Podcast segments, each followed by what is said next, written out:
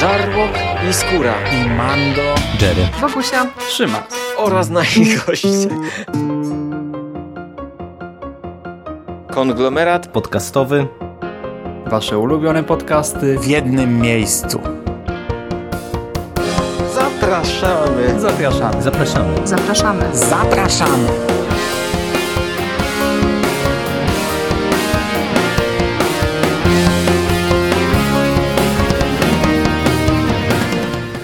Witamy bardzo serdecznie w kolejnym odcinku konglomeratu podcastowego. Dzisiaj znów jestem ja, czyli Hubert Spandowski, a ze mną jest e, SIK, czyli Rafał Sieciński. Cześć. Dzień dobry, Mando. Witam wszystkich słuchaczy. I dzisiaj kontynuujemy e, naszą drogę do Avengers Endgame. E, serwujemy Wam trzeci odcinek, najprawdopodobniej gigantyczny, najdłuższy odcinek, w którym omówimy aż dziewięć filmów. Będzie to trzeci Kapitan Ameryka, czyli Civil War, Wojna Bohaterów, Doctor Strange, druga część Guardians of the Galaxy, Spider-Man Homecoming, Thor Ragnarok, Czarna Pantera, e, Ant-Man i Osa, Kapitan Marvel oraz na koniec Avengers Infinity War, które swoją premierę miało przed tymi dwoma ostatnimi filmami, ale one również zaliczane są do trzeciej fazy. Tu się jeszcze okazało, bo w Chinach Kevin Feige dawał wywiad i yy, nowy Spider-Man Far From Home yy, zalicza się do trzeciej fazy nie jest pierwszym filmem z czwartej fazy, tylko Feige powiedział, że to jest jedenasty film w trzeciej fazie. No ale dzisiaj z, z, wiadomych przyczyn no, nie możemy go omówić, ale tak czy siak e, mamy dla Was dziewięć filmów, więc postaramy się przez nie jak najszybciej przelecieć, nie przynudzając e, wstępu. Dwa wstępy mieliście już w poprzednich podcastach. E, myślę, że przejdźmy do filmów. A, a w sumie jeszcze, jeszcze dwa zdania o. Ja też mam dwa zdania. Mam... no właśnie. Bo ja chciałbym tylko zaznaczyć, że tak jak e, tamte wszystkie filmy w dwóch poprzednich podcastach e, omawiałem e, po roku od rewatchu, ponieważ zrobiliśmy sobie ten rewatch przed trzecimi Avengersami, tak w tym przypadku mam trochę inaczej, bo trzeciej fazy ja wtedy chyba nie powtarzałem. Czyli trzecią fazę widziałem albo premierowo, albo po czasie w domu, bo tutaj jednak część filmów Doktora Strange'a, Tora, Czarną Panterę, Antmana, czyli w zasadzie połowę tych filmów widziałem po czasie. O, nie, nie poszedłem na nie do kina, ale myślę, że wszystkie dziewięć pamiętam dość dobrze, bo to jednak, jednak całkiem niedawno były te premiery. Okej, okay, to zanim przejdziemy do omawiania filmów, mam takie pytanie na rozluźnienie. Eee zupełnie od czapy, bo jesteśmy najbardziej poważnym, wiesz, podcastem, który omawia Marvela, więc e, zadam ci pytanie, jakbyś mógł się na jeden dzień zamienić w któregokolwiek z bohaterów z tych e, wszystkich filmów, to który to by był i dlaczego? Hmm. Hmm. Nie wiem. E, czy, jeśli ktoś to chyba może Doktor Strange. No, trochę mógłbym sobie zmienić świat pod swoje upodobania. E, ale jeśli miałbym wybrać, to wybrałbym raczej kogoś, kogo lubię. No nie wiem, Spider-Manem nie wyobrażam sobie być, e, latać po wieżowcach, skakać, strzelać tymi linami, bym tam chyba kostium miał os, o, o, o, osrany po, po pięciu sekundach I, i, i nie byłoby sensu wymieniać, bo sytuacja powtarzałaby się nagminnie. Mm. Może Antmanem, o, bo to mógłbym sobie zmniejszyć się i wejść w wiele miejsc i dowiedzieć się wielu rzeczy, których chciałbym się dowiedzieć.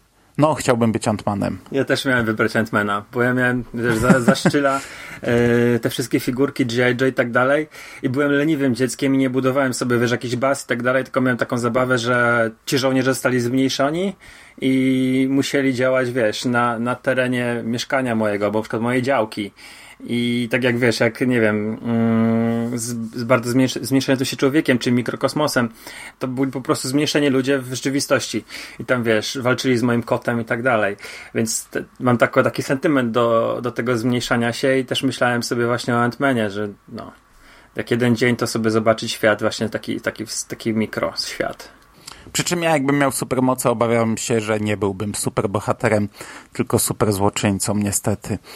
Bo ja jestem człowiekiem, u którego, e, który powin, jego zdjęcie powinno być w słowniku pod definicją e, zemsta smakuje na, na chłodno i jak do kogoś mam uraz w życiu, to trzymam ten uraz bardzo długo i coś czuję, że jakbym miał supermoce, to mógłbym e, całkiem niezłe scenariusze dla kilku ludzi e, na, na, na świecie rozpisać. Także tutaj połączenie Antmana z doktorem Strange'em, jeśli mógłbym się zmniejszać i zmieniać rzeczywistość, to e, miałbym całkiem sporo fantastycznej zabawy, coś czuję. Wow, no dobra. Okej, okay. to przechodzimy do filmów. I zaczynamy od e, trzeciej części, e, czyli od Kapitana Ameryki, po polsku film Wojna Bohaterów. Ja ten film omawiałem e, już w konglomeracie. W ogóle dzisiaj większość filmów, jeśli nie wszystkie, poza Antmanem to wszystkie chyba by, miały osobne podcasty, no i Avengersami oczywiście, miały osobne podcasty w konglomeracie, przy czym e, nie my braliśmy udział w tych podcastach, bo to zwykle, a jeszcze Thor Ragnarok, dobra, bez sensu, e, bo to zwykle Szymas z Jerrym zbierają się i omawiają te filmy, natomiast Kapitana Amerykę ja omówiłem, pamiętam, gdy startowaliśmy z konglomeratem, już wiedzieliśmy, że on wystartuje, to stwierdziłem, że sobie nagram kilka rzeczy tak na zapas, a akurat byłem po, po seansie i, i miałem coś do powiedzenia. To był chyba pierwszy superbohaterski film, o którym nagrałem podcast tak w ogóle, bo wcześniej e, może i bawiłem się dobrze na tych filmach, ale wydawało mi się, że nie mam za bardzo do powiedzenia zbyt wiele, nie jestem znawcą, nie byłyby to ciekawe podcasty. To był mój pierwszy podcast, ja o tym filmie już sporo mówiłem. W moim przypadku wiele się nie zmieniło. No mamy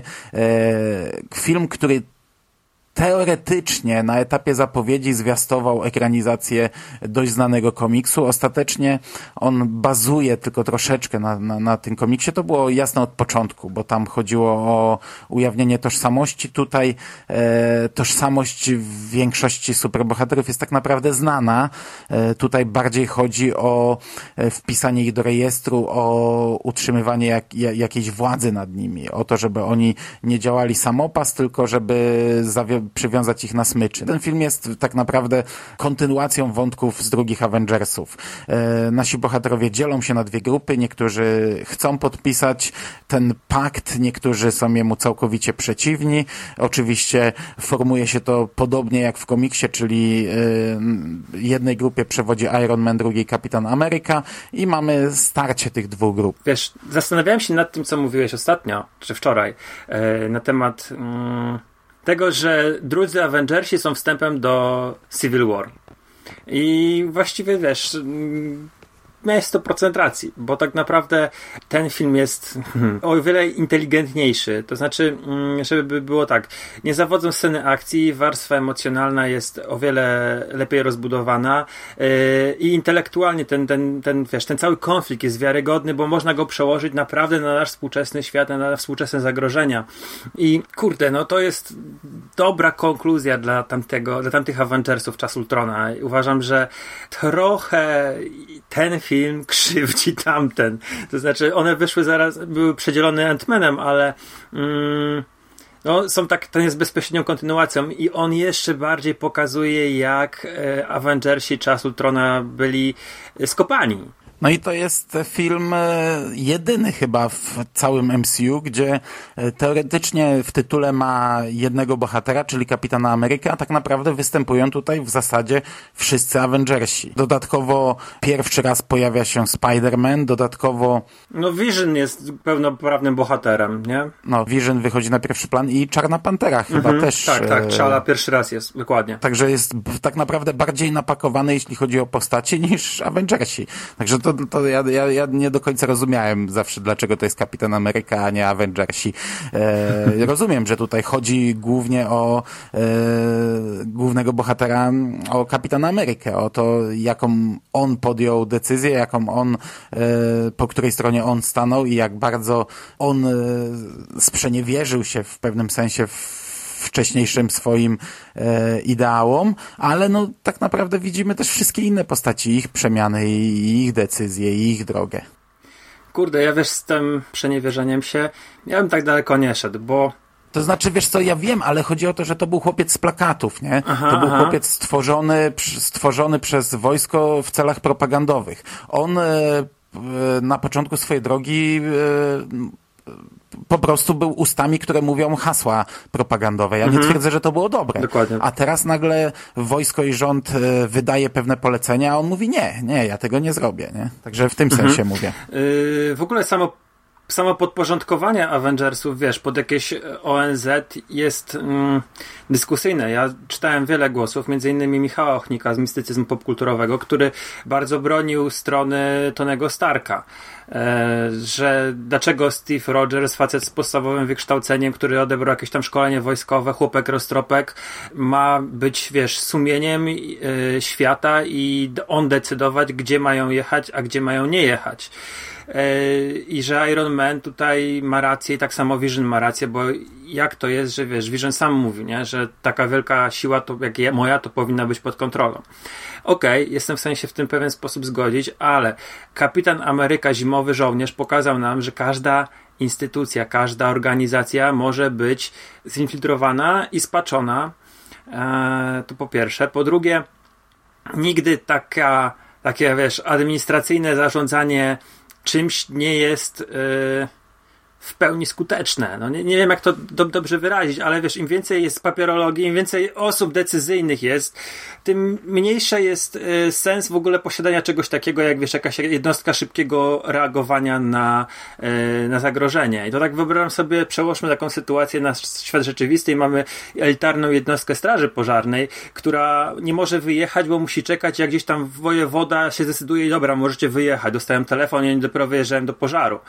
E, tutaj by było tak, że musiałoby się jakieś narody zjednoczone spotkać, albo wiesz, porozumieć w jakiś sposób i zdecydować, no dobra, oni mogą lecieć tutaj, albo mogą nie lecieć tutaj, albo wiesz, narodom zjednoczonym będzie coś nie pasowało, tak jak na przykład, wiesz, Czala e, i Czarna Pantera, oni chyba tam, do, tak dobrze nie pamiętam, ale oni chyba chcieli e, wyłączyć Wakandę, żeby tam Avengersi nie mogli lecieć, ale teraz mogę trochę konfabulować, ale tak mi się wydaje, że tak było, też ten film widziałem przed rokiem. No na, nawet, je, nawet jeśli nie było, to, to do tego by to doprowadziło.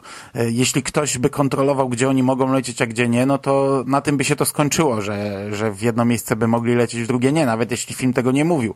Do tego, e, dobra, e, Steve Rogers, kto mu dał władzę, na, żeby, żeby to kontrolować, ale z drugiej strony, wiesz, jeśli będą kontrolowani przez kogoś wyżej, no to kto będzie kontrolował tych wyżej, nie? E, To jest, to jest, to jest problematyczne i tak naprawdę tutaj mi, mi się to podobało w tym filmie, że on jednoznacznie e, nie mówi nam, która droga jest dobra, bo e, wiele osób przed filmem, pamiętam, już, już miało sprecyzowane mm, poglądy. Ja po komiksie byłem, byłem jak najbardziej za tym. Pamiętam, w komiksie bardzo mnie to zaskoczyło, że Steve Rogers się nie zgodził na to. Oni wszyscy tam myśleli, że on będzie w zasadzie, wiesz, dalej takim flagowym, e, propagandowym chłopcem, a on tam nie, absolutnie. Ja, ja, ja, ja nie idę w tę stronę.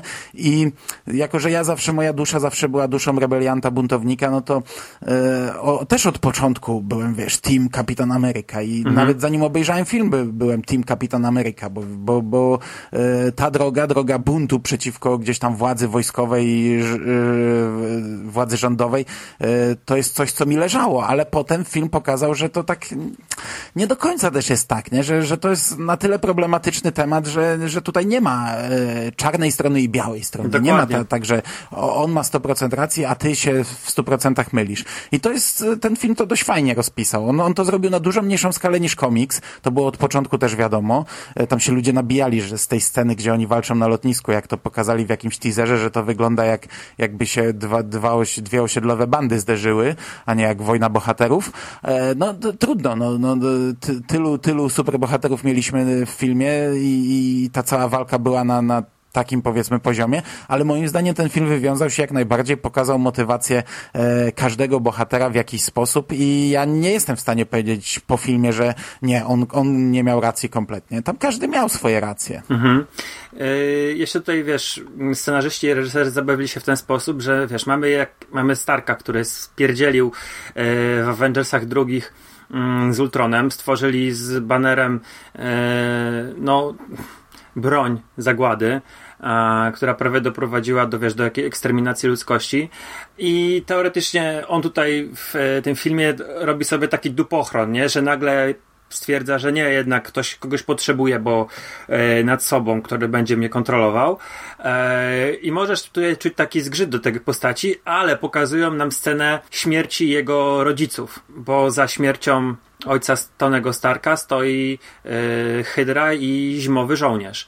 Z drugiej strony, wiesz, sympatyzujesz z Kapitanem Ameryką, bo no, jest tym rebeliantem, on, on, on woli mm, taką prawdziwą, prawdziwą wolność z tego słowa znaczeniu, że nikt cię nie kontroluje i ty decydujesz, yy, gdzie walczysz, a z drugiej strony, wiesz, stawia się, staje po stronie zimowego żołnierza. Bucky był jego wielkim przyjacielem, ale w tej chwili jest, wiesz, z, z mordercą z wypranym mózgiem i dotychczasowe przyjaźni, tam parę lat razem działania z Avengersami, yy, stawia, wiesz, na, na szali i idzie za Buckiem co jest zrozumiałe, bo w pierwszy, pierwszy film Kapitan Ameryka bardzo dobrze podbudował e, tę relację. Co jeszcze dla mnie e, jest fajne, to wprowadzenie, wiesz, takie za, zaskoczenie wprowadzeniem dwóch nowych e, superbohaterów, wiesz, jak królik z kapelusza, to znaczy Ant-Man się pojawił, tak niespodziewanie, no i Spider-Man. I to też, jeżeli mówimy o tej ostatniej walce, ona rzeczywiście może nie jest jakaś wybitnie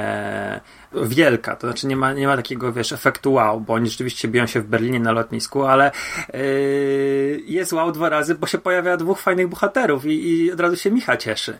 To był ten efekt wow w tej walce, no bo może nie było jakoś spektakularnie, nie latały, wiesz, kosmici nie latali po, po, po Nowym Jorku, nie, nie było tysiąca robotów, które yy, po prostu były eksterminowane jak mrówki, ale mieliśmy dwóch fajnych yy, bohaterów, którzy się znikąd pojawili i to był ten efekt wow.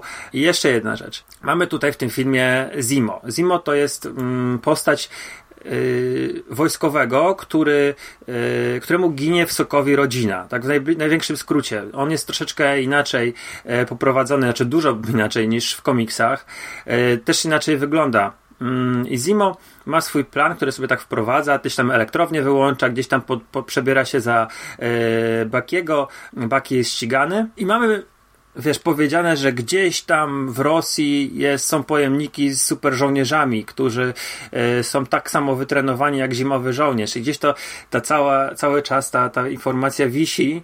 Podoba mi się zakończenie tego wątku, że po prostu pozbyli się ich. Nie, nie wprowadzili ich w ogóle. Wiesz, y, oni nie byli żadnym zagrożeniem z, z punktu widzenia fabuły. Y, I widza może byli, ale stwierdzili reżyserzy, że nie, tutaj nie będziemy stawiali na jakichś, wiesz, sześciu super silnych kolesi, z którymi będzie napierdzielanka na sam koniec, a damy na emocjonalny konflikt. Y, Iron Man, Zimowy Żołnierz i Kapitan Ameryka, nie? Tak jest. No, to jest duży plus, do tego za chwilę. Jeśli chodzi o Ironmana, no to śmierć rodziców to tak naprawdę to, co się z nimi konkretnie stało, no to to wypływa w końcówce filmu i daje już takie, taki bardziej mhm. szalony motyw do zemsty. Tak, masz rację. Już, już nie działa, nie działa aż tak do końca racjonalnie, tylko, tylko raczej dziko, nie? Ale w, w, na samym początku też dostaje motywację w postaci tej jednej sceny, gdzie jest konfrontacja Tonego z matką jakiegoś dziecka, które zginęło w Sokowi. I to jest może i proste, ale no to daje twarz e, tej całej walce w Sokowi, że to nie była tylko rozpierducha bitwa z robotami, a tam zginęli faktyczni ludzie i faktyczni ludzie potem cierpią. I, i jak dla mnie to, to daje bardzo dobre motywacje dla Tonego Starka, e, żeby coś z tym zrobić. No niekoniecznie idzie w e, super, hiper dobrą stronę, ale, ale coś robi z tym, bo, bo widzi, że jest problem. Postaci, które się pojawiają, czyli Spider-Man, świetnie z się wpasował w ten film. E, on został tak e, nagle wyciągnięty, bo e, nie pamiętam ile czasu upłynęło od tego całego dealu między Disneyem a Foxem, ale chyba, chyba niewiele i on został wprowadzony w ten film bardzo dobrze, bo nie potrzebowaliśmy kolejnej genezy Spidermana. E, dostaliśmy chłopaczka, który, e, który też podąża za Starkiem, bo jest to dla niego idol jakiś. On, on, on w zasadzie nie ma jeszcze jakichś takich motywacji wielkich, wzniosłych. E, przychodzi do niego idol, wyciąga go z tego mieszkania, pokazuje mu świat superbohaterów i on, on za nim podąża. Nie? Na, na zasadzie relacji nauczyciel-uczeń. E, Ant-Man, no to już go znaliśmy, ale też został fajnie wprowadzony i, i, i też mi się bardzo podoba, jak tutaj e, on, on trafił do tej całej rozpierduchy.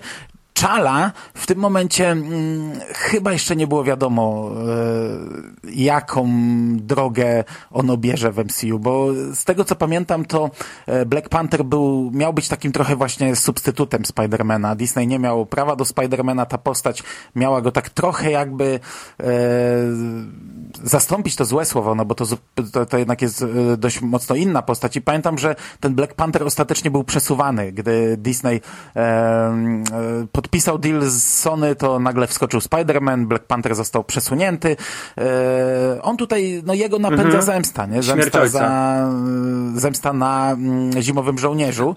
No, natomiast e, przeciwnicy, bo na, na, na samym początku mamy, mamy jeszcze finał e, konfliktu z, cross, z Crossbonesem, e, no ale to, to jest tylko taka, taka rozpierducha, która też ma w sumie pokazać, że im się tam coś wymyka czasami spod kontroli, że, e, że oni sobie walczą, a, a jakiś budynek może się zawalić i to nie jest tylko walący budynek, a tam faktycznie zginą ludzie albo zostaną ciężko ranni, to to jest też tak, te, taki mm, prolog do, do, do tej całej sytuacji. Natomiast Zimo, ja nie mam żadnego problemu z tą postacią, bo po tym filmie Zimo był najbardziej krytykowany. Wszystko było chwalone, ale wszyscy wieszali psy, że to jest kolejny przykład e, tragicznego, e, beznadziejnie zrobione, zrobionego złola w MCU. Przy czym on tutaj ma e, zupełnie inne zadanie. On nie ma być tym złolem, z którym oni walczą, on nie ma być tym kolesiem, którego oni muszą pokonać, gdzie będzie wielka bitwa w końcówce. On ma być tym wydrychem fabularnym, który napędza fabułę, który powoduje, że te koła się toczą. A tak naprawdę sednem ma być konflikt pomiędzy superbohaterami i to zostało zrobione idealnie. No Zimo tutaj absolutnie nie potrzebował większej roli yy, i absolutnie nie potrzebował jakiejś większej charyzmy i, i, i tego, że i większej podbudowy. On miał zrobić to, co zrobił i to zostało zrobione i on popychał to wszystko do przodu. Yy, był po to, żeby kolejne punkty tej historii były odhaczane i historia przechodziła na kolejne etapy i to było świetne i mi się bardzo podoba końcówka na przykład Zimo, jak on, e, jak on siedzi już i siedzi taki przegrany, zniszczony e, i, i, i, i wiesz, kończy, kończy tak naprawdę w w spokoju, w ciszy. Nie, nie, nie ma żadnej walki z przeciwnikiem rozpierduchy. Mhm. No ale jego właściwie plan się powiódł, to znaczy hmm, skłócił ich. Tak, no zrobił co zrobił. Jeszcze wracając do Black Panther, yy, to wyczytałem informację, yy, że wiesz, Ryan Coogler, który reżyserował Czarną Panterę, dawał wskazówki, jak ma wyglądać Wakanda do tej sceny yy, po napisach, bo w scenie po napisach wiemy, że Kapitan Ameryka i Bucky dostają azyl w Wakandzie. Ryan Coogler już się przygotowywał do robienia Black Panthera i może ten Black Panther rzeczywiście był przesuwany, ale on już na tym etapie dawał informację, że jak ma ta Wakanda wyglądać, więc tutaj przy Kapitanie Ameryce mm, mogę to powiedzieć, że jestem pewien, że już ten film był no nie tylko w powijakach, ale już na jakimś tam bardziej zaawansowanym e, etapie produkcji. Jeszcze miałem jedną myśl, która, która mam na, zapisaną na kartce, to jest myśl zeszłego roku. Ona jest, yy, może się trochę kłócić z tym, co ja powiedziałem na samym początku, że sceny akcji są bardzo dobre, ale mam napisane na kartce, że ten film jest porażająco brzydki. I e, już tłumaczę, o co mi chodzi. Ten film cierpi na, e, na coś, co już zauważyłem również w zeszłym roku, nie powiedziałem e, w poprzednim podcaście, to, że te wszystkie filmy z, te, z te, właśnie z e, Avengers 2 mm, i Kapitan Ameryka są strasznie bure. To znaczy, te wszystkie kostiumy są bardzo, jakby nie wiem, spłowiałe to nazwać, bo to wiadomo, jest kręcone e, kamerami cyfrowymi i po prostu Marvel obrał taką, a nie inną paletę kolorów dla swoich filmów, ale tutaj mi się strasznie rzucało to w oczy, bo bardzo, bardzo że przy tej walce właśnie e, na lotnisku to jest mm, nie tyle widoczne w pojedynczych scenach, co właśnie jak się zderzają ci kolorowi bohaterowie, Vision, Kapitan Ameryka w tym swojej koloro, kolorowej e, złoto-purpurowej czy złoto-czerwonej zbroi, e, Boże, Iron Man, mm, Kapitan Ameryka w tym błękicie i czerwieni i bieli, e, Falcon mm, z czerwonymi elementami, to wszystko się zlewa w taki bury, brązowo-szary kolor i w tym filmie nie ma takiej prawdziwej czerni. Już tutaj pomijam, że mój telewizor to nie jest OLED i on nie wyświetla prawdziwej czerni, e, tylko jest zwykłym LCD-kiem, ale tutaj sceny są bardzo szare, to znaczy brakuje takiej gradacji kolorów dobrej. I Wydaje mi się, że ludzie, którzy narzekają na, na tą finałową walkę, to za bardzo nie potrafią tego ubrać, bo ona była naprawdę widowiskowa i te ci wszyscy bohaterowie używali swoich mocy w fajny sposób. Y, Ant-Man się zwiększył pierwszy raz, y, Spider zabierał w pajęczyną, wiesz, mm, kapitanowi tarcze, gdzieś tam biegali, strzelali do siebie. No to wszystko było naprawdę spoko. E, ale może przekazać właśnie to, że ten film jest po prostu bury i brzydki. To nawet to błękitne niebo jest takie przyszarzałe. E, mhm, więc, yy, więc może z tego tutaj jest taka moja myśl, że może z tego się wywodzi ta, ta, ta, ta krytyka tej ostatniej walki. Znaczy wiesz co, wydaje mi się, że po filmie to już nie było chyba krytyki, to bardziej było na etapie trailerów, jak Aha. jest trailer się, czy tam teaser się kończył sceną, jak oni biegną i biegnie pięć osób z jednej, pięć z drugiej, e, część wzlatuje w powietrze i wielki napis, e, wiesz, Civil War. To bardziej wtedy chyba było takie mhm. trochę śmieszkowanie, że, bo, no bo komiks pokazywał jednak na skalę, nie wiem, ze sto razy większą większą. Mhm. A, a jeszcze na tym etapie ludzie chyba oczekiwali, że to będzie ekranizacja w miarę komiksu. E, ale zgadzam się, ten film no, jest bury, to jest trochę takie odwrócenie tego, o czym e, ja czasami mówię, że wiesz, że wcześniej, na początku w latach 90. filmy superbohaterskie robiło się maksymalnie kiczowato, potem się, potem wszyscy się od tego odcięli i powstawał taki Batman e, Nolana na przykład, który oczywiście jest świetną trylogią, ale jest bardzo, bardzo e, mroczny, szary, odcinający się od kolorowości komiksowej, no to też jest Batman, więc inna bajka, no ale w, mniej więcej w podobnym czasie powstawał Amazing Spider-Man, który też odcinał się od tego. Ten kostium był jak najbardziej ciemny, jak najbardziej szary, żeby, żeby tylko nie było kolorowo pstrokato, a MCU na początku jednak e, było kolorowe. No pierwszy strój Kapitana Ameryki był błękitny, kolorowy, e, jaskrawy i na przykład pierwsza walka, znaczy finałowa walka z pierwszych Avengersów była kolorowa i jaskrawa, a tutaj faktycznie te kostiumy już są e, dużo bardziej szare, już są e, dużo bardziej stanowane. Tak, to w pewnym momencie przyszło. No, to, tak jak ja zwykle na to narzekam, na, na takie odcinanie się od korzeni, że, że takie, yy, gdy jest to robione na zasadzie, my nie robimy komiksu, żeby, żeby tylko zatuszować, że to nie są te głupotki, że to nie są ci superbohaterowie, tak tutaj aż tego nie odczułem. Te zmiany kostiumu Kapitana Ameryki mi się w miarę podobały, bo one też grają ze zmianą postaci. Yy, mhm. To jest już zupełnie inna postać niż yy, w pierwszym Kapitanie Ameryce, czy w pierwszych Avengersach, ale faktycznie tutaj mamy te, te postacie takie mocno szare, no. I, i, cała, I cała scena, tak jak mówisz, też jest zachmurzone niebo. E, no ale taki, taki mm, Spider-Man wpasował się tam idealnie, jak sobie rzucał swoimi żarcikami, to mhm. E, kradł każdą scenę i, i był rewelacyjny. Jak Ant-Man się zwiększa, a, a Spider-Man robi na nim Imperium kontratakuje, bo widział kiedyś taki stary film, e, to rewelacyjny. No, dokładnie. Dobrze, że mi to przypomniałeś. Zapomniałem o tej scenie.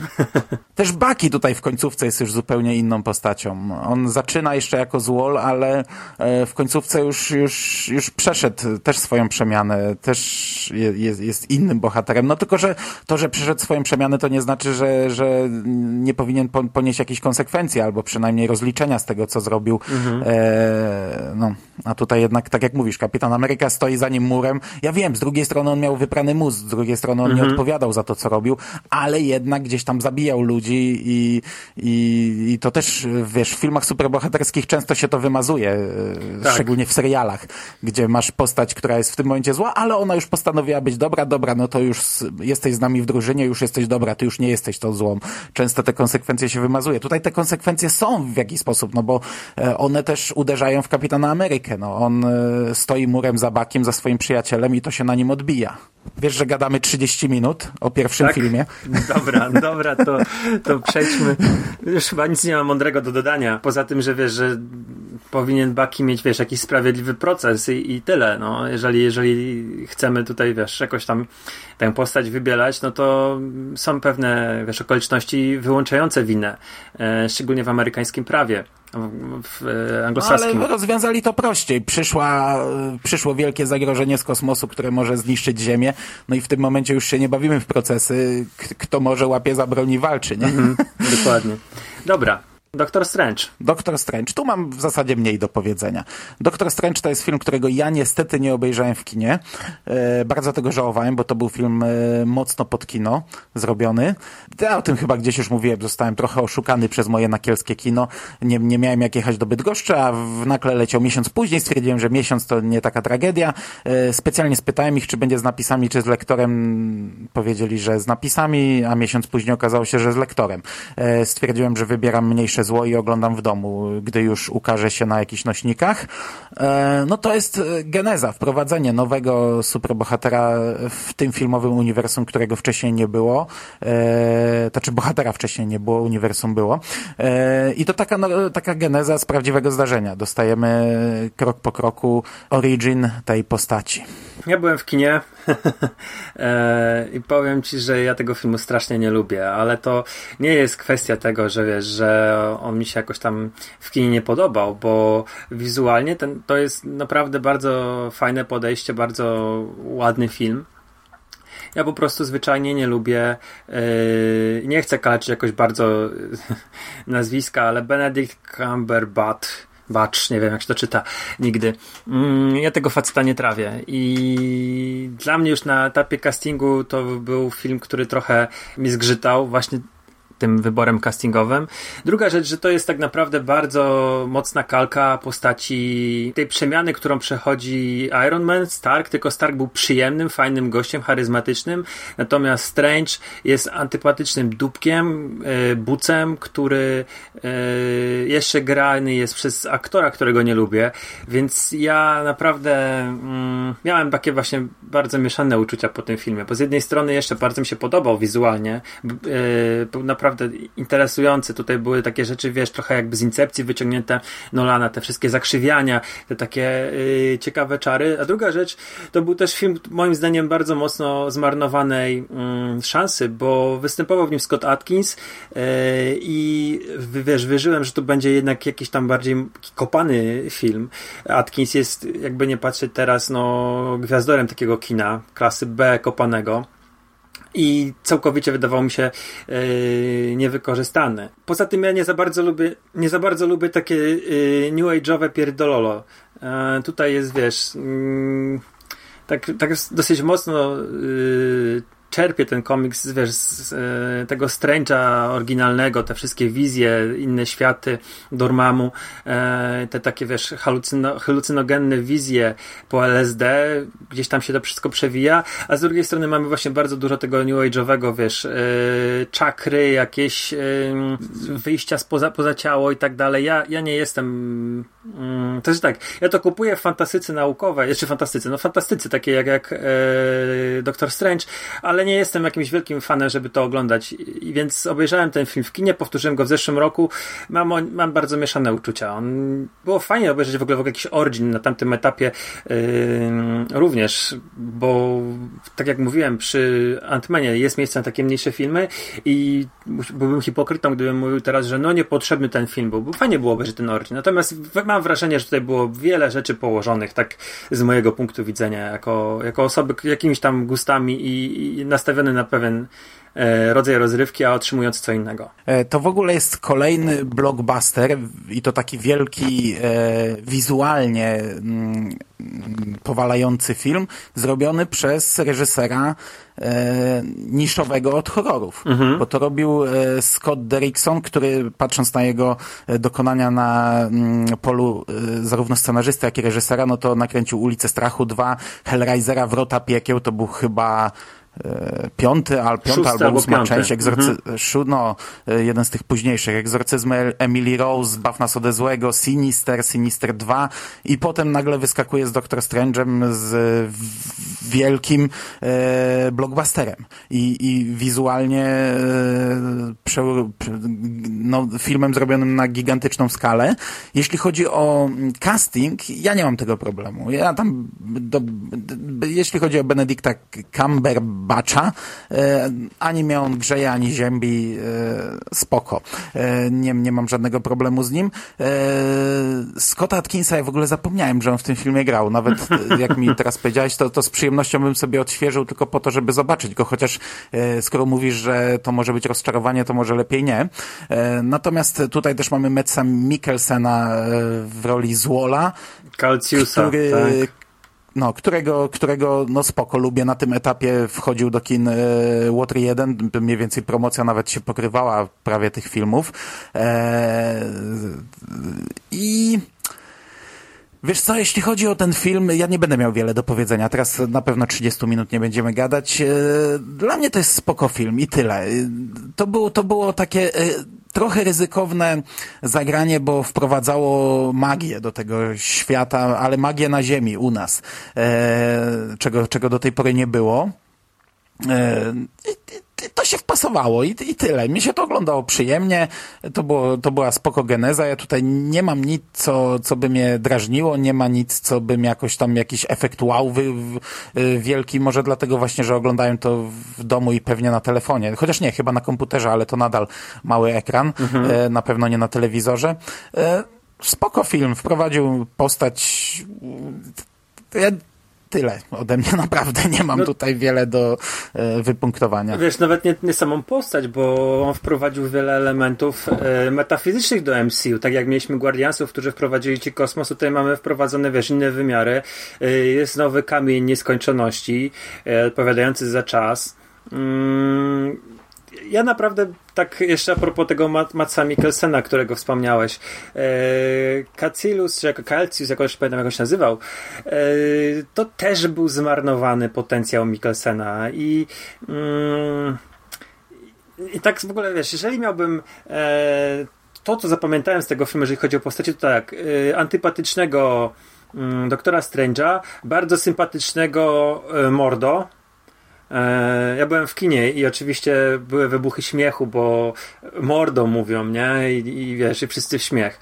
Ale też była. E, była I to, to nie tylko było u mnie, bo wiesz, niby kino na prowincji, miasto 100 tysięcy i wiesz, że haha, takie wsiury. Nie, ja słyszałem, że to wszędzie w Warszawie, wiesz, w Poznaniu, wszędzie się nabijali z tego mordo. E, i Wong był bardzo fajny. I cieszę się, że Wong dalej funkcjonuje w tym, że to nie jest taka postać, którą wykasowali. Znaczy, pomagę, wiesz, doktora Strange'a, już później się nie pojawił nigdzie, bo mieliśmy go w e, trzecich Avengersach i jest, pojawia się w czwartych. Natomiast jeszcze, właśnie tak mówię, nie, niewykorzystany e, Scott Atkins. Matt Mikkels poniżej swoich umiejętności, poniżej swoich. E, wiesz, takich. y, On naprawdę wgrał fajne, ciężkie role i nawet w, tym, w tych pierwszych filmach, e, w których debiutował, czyli Pusher, e, poprzez te wszystkie produkcje, w których go przez lata oglądałem, on zawsze potrafił, nawet w tym Polarze, który ostatnio dali na, na Netflixie, film bardzo specyficzny, ale yy, on tam ma jakąś taką cichą charyzmę. Yy, czy Galen Erso właśnie w Łotrze 1. Taka malutka rola, ale wiesz, jakieś emocje wyciągnął i potrafił jako doktor Hannibal Lecter przejąć rolę po e, Hopkinsie, która, który nikt sobie nie wyobrażał, że jak może ktoś inny, wiesz, zagrać e, Lectera, a okazuje się, że jego kreacja była fantastyczna, jakieś nagrody, nominacje otrzymał. E, I dostajemy właśnie ten film i on jest po prostu, każdy mógłby, każdy mógł absolutnie zagrać tego bohatera. Nie musiał to być, wiesz, jego głos, nie musiała być jego twarz. Absolutnie, e, wiesz, to jest jeden z tych grzechów w MCU, że ci czarni bohaterowie, ci, ci te negatywne charaktery są yy, albo słabo wyeksponowane, albo słabo obsadzone. Yy, no i jeszcze na przykład jest Rachel McAdams, którą ja uwielbiam, która jest fantastyczną aktorką. Tutaj też jako jakaś taka była yy, partnerka Strange'a też jest uważam niewykorzystana. I jest jeszcze ta Tilda Swinton, które, którą, za którą spotkał w ogóle hejt doktora Strange'a. No to, właśnie, był... to właśnie były te mocne kontrowersje, nie? Ale to trochę nie? też...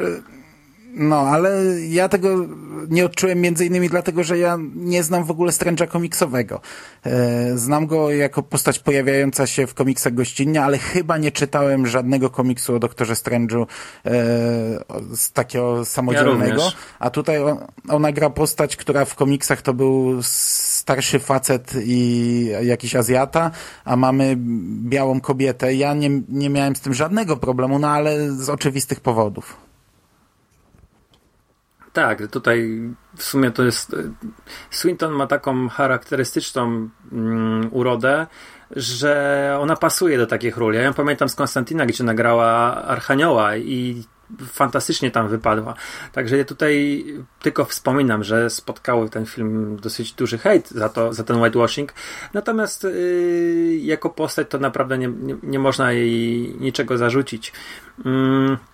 Podoba mi się też to, że wiesz, że w tej końcówce mamy e, pojedynek między Strange'em a Dormammu i mamy mm, czarodzieja, magika, maga, nie wiem jak go nazwać, który jest coraz bardziej potężny, coraz szybciej opanowuje arkana e, tych, tych, tych, tych e, czarów, tej mocy ale z takim potężnym przeciwnikiem może go tylko podejść przez e, fortel, nie jest w stanie go pokonać, wiesz, w walce wyrównanej i to też jest dosyć ciekawe, e, że tak postanowiono rozwiązać konflikt właśnie ten, ten bo Dormammu jest też głównym złym, takim czechającym w jakimś tam innym wymiarze i próbującym zawładnąć wymiarem ziemskim. E, że to był, wiesz, Fortel, że Strange ileś tam, może nawet tysięcy razy umarł, zanim, wiesz, Dormammu stwierdził, dobra, koniec, odejdź po prostu w tej pętli czasowej, nie, nie dam rady funkcjonować dalej. Eee, to mi się podobało i to było, to jest taki jeszcze jeden highlight. Jeszcze warto zwrócić uwagę, że początek tego filmu, moment wypadku, kiedy Strange yy, spada w yy, przepaść, powiedzmy, yy, dzieje się równolegle z końcówką poprzedniego filmu, bo Strange jedzie i e, wybiera sobie operację, co chce operować dostaje właśnie informację, że e, może operować faceta e, wojskowego, który uległ jakiemuś tam wypadkowi a, e, w zbroi. Znaczy to nie jest chyba tak powiedziane, ale w jakimś tam Mhm, kostiumie. I tutaj chodzi o Rodiego, który na końcu mm, Wojny Bohaterów zostaje zestrzelony przez przypadek przez Visiona i e, no, jest połamany mocno. Także tak warto nadmienić, jeżeli mówimy o kontinuum i powiązaniach między filmami. Mm, no dobra, no to tyle jeśli chodzi o Doktora Strange'a. Natomiast teraz przechodzimy do filmu, o którym akurat ja nagrałem już też podcast. E, w tym całym wstępie zapomniałem o tym. E, nagrałem kiedyś z chłopakami e, o obu częściach e, Strażników Galaktyki dwa bardzo długie podcasty. O dwójce też nagraliśmy dyskusję, także mm, ch chciałbym krótko, ale poprzedni podcast pokazał, że może nie wyjść. E, Guardians of the Galaxy e, część druga. To jest film, który podobnie jak Iron Man część druga, podobnie jak Avengers część druga, jest zrobiony trochę na zasadzie mm, sequeli, czyli wszystkiego więcej, chociaż to też do czasu, bo to, ale podobnie jak drugi Iron Man, jak podkreślałem, że to jest trochę film nierówny, dla mnie Guardiansi też są troszkę filmem nierównym, ale to jest film, który e, tak jak, tak jak, tak, dokładnie tak samo jak w przypadku Avengersów, tak jak pierwsza część pokazywała formowanie się drużyny, tutaj już mamy drużynę i e, mamy wszystkiego, więcej. Wszystko, co w tej pierwszej części było super, tu jest super do kwadratu, czyli więcej oczywiście, no tam nie było Baby Groota, tutaj jest. Baby Groot wiadomo było, że jest ulubieńcem publiczności, no to musi być go bardzo dużo. Bardzo dużo żartów, bardzo dużo muzyki, eee, przy czym to tak na wstęp, ponieważ ten film w pewnym momencie stopuje, tonuje i robi się, i robi się inny, idzie w innym kierunku, to jest akurat dla mnie też gigantyczny plus tego filmu, że e, dość nieszablonowo podszedł do tematu przeciwnika i w pewnym sensie dość mocno zaskoczył, jeśli chodzi o przeciwnika. Mhm.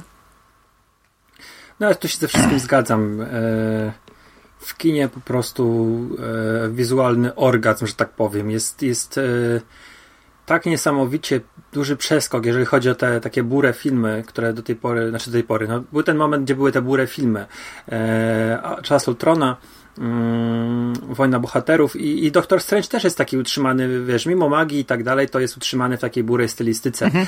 E, natomiast tutaj mamy, wiesz, e, po prostu wizualną orgię, orgię. kolorów, tak, e, świateł, barw, nie wiem jeszcze co mogę powiedzieć. E, począwszy od tej, wiesz, sali tronowej, gdzie mamy to, to złoto, w ogóle pierwsza, pierwsza e, walka z tym potworem żygającym tęczą, e, który, który był, no, jeżeli chodzi o dopasowanie muzyki, Electric, Electric Like Orchestra i e, tańczący mały gród i oni tam w tle walczą z nim i, i wiesz, później przy to ta sala tronowa, to już początek pokazał, mówię, o, to jest coś, co, co, na co czekałem.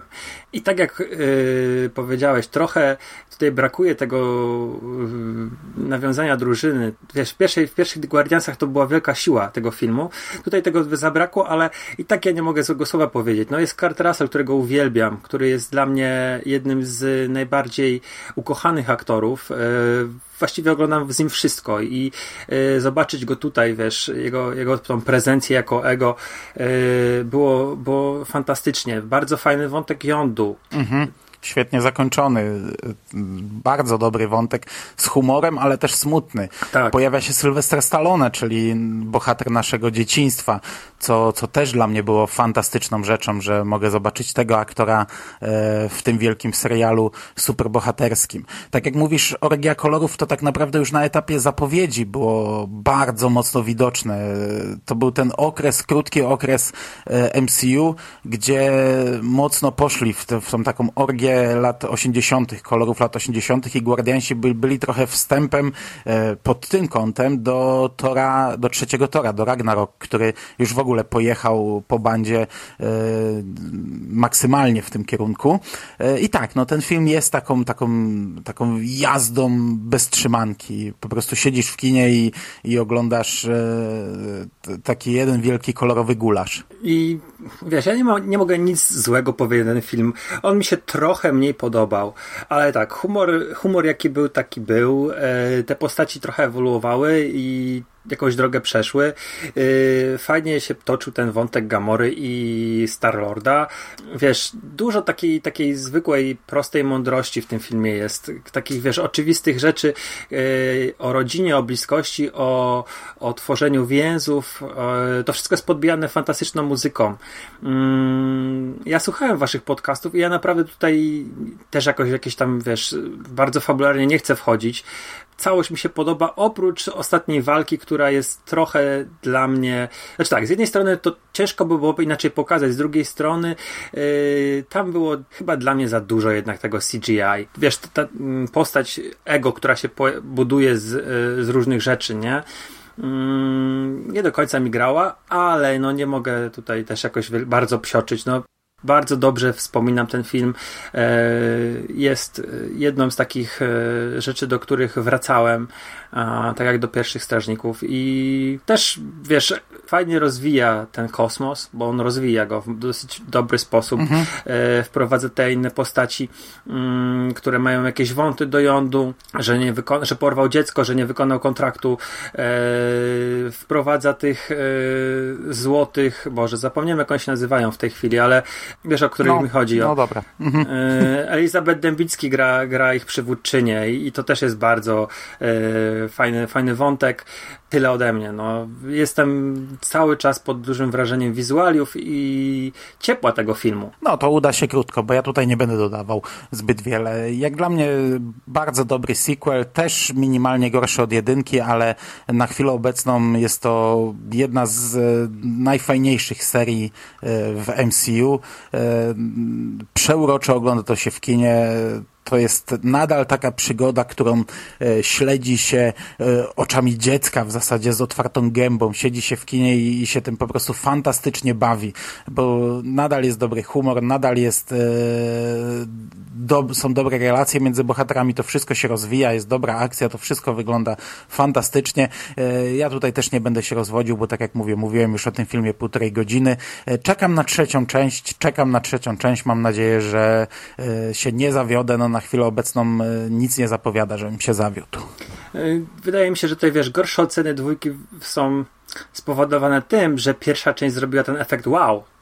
że wiesz, że zobaczyliśmy marvelowski kosmos i nagle no to było zupełnie coś innego i ciężko pobić tamto wrażenie. Tak naprawdę to jest właśnie chyba jedyny yy, minus tego filmu, czy minus, to nie jest minus minus, ale można postrzegać to jako minus, że wiesz, że nie zrobił takiego efektu wow, jak ten pierwszy.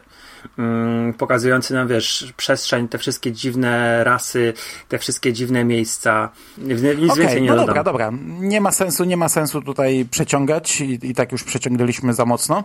E, przejdźmy do Spidermana. Spider-Man Homecoming, film, na który bardzo czekałem. W końcu e, udało się dogadać Disneyowi, to czy już udało się wcześniej, no ale teraz dostaliśmy samodzielny film ze Spider-Manem. To była fantastyczna rzecz, że dwa wielkie studia potrafiły się dogadać. E, i jedno udostępniło postać e, drugiemu. Oczywiście no, ten, ten nie było za darmo, nie? No to e, Sony tak naprawdę na tym zrobiło pewnie deal roku albo deal dekady, bo im najlepiej nie szło w kinie e, w tym okresie. Mm, ja cały czas jestem zwolennikiem tego, że Disney zrobi sobie no żart to źle powiedziane, ale że Disney wydoi tę postać. Ja, ja jest, no jest to, to, co powiedziałeś na początku, ja o tym nie wiedziałem, że drugi Spider-Man będzie się rozgrywał wcześniej, przed e, Infinity War. E, nie zdziwiłbym się, jak trzeci Spider-Man też rozgrywałby się wcześniej i Spider-Man e, zginie w, ostatecznie, nie, nie wróci do żywych w MCU. To jest, jestem zwolennikiem tego, bo to mnie przeokrutnie bawi, że wiesz, Sony wypożyczyło postać na bodajże sześć filmów, chociaż jeśli Spider-Mana nie będzie w Endgame, no to wychodzi pięć filmów, więc trochę to się nie zgadza. I Disney zwróci im tę postać tak naprawdę, która zakończyła historię, że już Sony nie będzie sobie mogło robić filmów nagle z tym bohaterem, które będzie, będą jakoś na siłę podpinać e, pod MCU. Nie, już nie ma Spidermana, ja jestem zwolennikiem tej teorii i, i zobaczymy, zobaczymy jak to się rozwinie. Oni, wiesz, wzięli, wypromowali i tak naprawdę zakończyli tę historię. E, Spider-Man Home Homecoming jest dla mnie świetnym filmem. Ja w ogóle bardzo lubię Spidermana. Przed e, Homecoming robiliśmy wielki dwutygodniowy event. Razem z Szymasem powtarzaliśmy sobie wszystkie filmy, wszystkie filmy omawialiśmy. E, Homecoming nie omówiliśmy razem, ale nagraliśmy dwa podcasty, chłopacy jeden, ja drugi. E, bawiłem się na tym filmie bardzo dobrze. To znów nie jest film, który pokazuje nam genezę, bo to jest tak naprawdę mm, film rozgrywający się po Civil War. Ma bardzo fajne otwarcie, gdzie Peter Parker kręci vloga, podczas gdy jechał na akcję, e, którą widzieliśmy właśnie w Civil War i widzimy to z z jego punktu widzenia, ale nie jego oczami, tylko jego kamerką tak naprawdę i wraz z jego komentarzem, a potem on zostaje odsunięty na bok, wraca do tej swojej dzielnicy, ma być tym, tym e, bohaterem e, z przedmieść i, i obserwujemy tak naprawdę e, jedną przygodę, która też została fajnie powiązana z pierwszymi Avengersami, mhm. bo, bo bitwa nad Nowym Jorkiem tak naprawdę była originem Sempa, w którego wciela się tutaj Michael Keaton.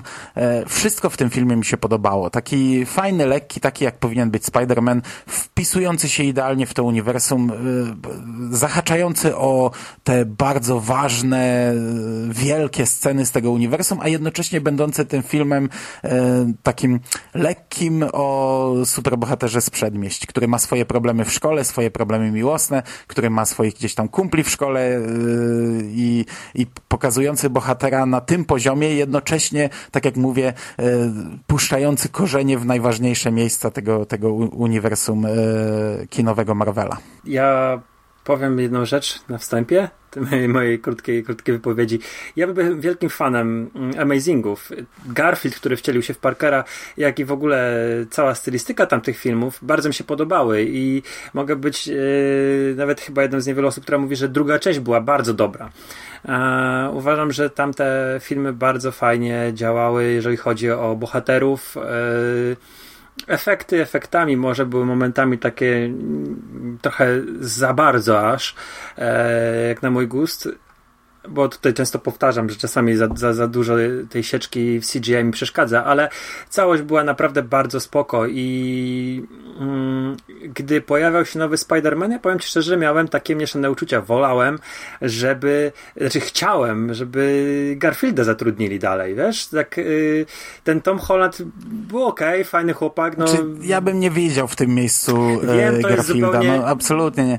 No, no, no, no, ale ja rozumiem ciebie, bo, bo też, też miałem trochę dość e, resetów e, tej serii. Mieliśmy pierwszą trylogię, reset i powstaje Amazing, który znów nam pokazuje e, origin tej postaci. Po dwóch częściach kasują i nie wiadomo co z tym będzie i znów będzie reset i znów nowa postać. E, Inaczej nie mogło być. No, te, te filmy nie mogły być absolutnie włączone w żaden sposób. Absolutnie nie, nie, ja, bym, ja bym był bardzo na nie, jeśli zatrudniliby tę samą postać, bo to w jakiś sposób wiązałoby to z tym.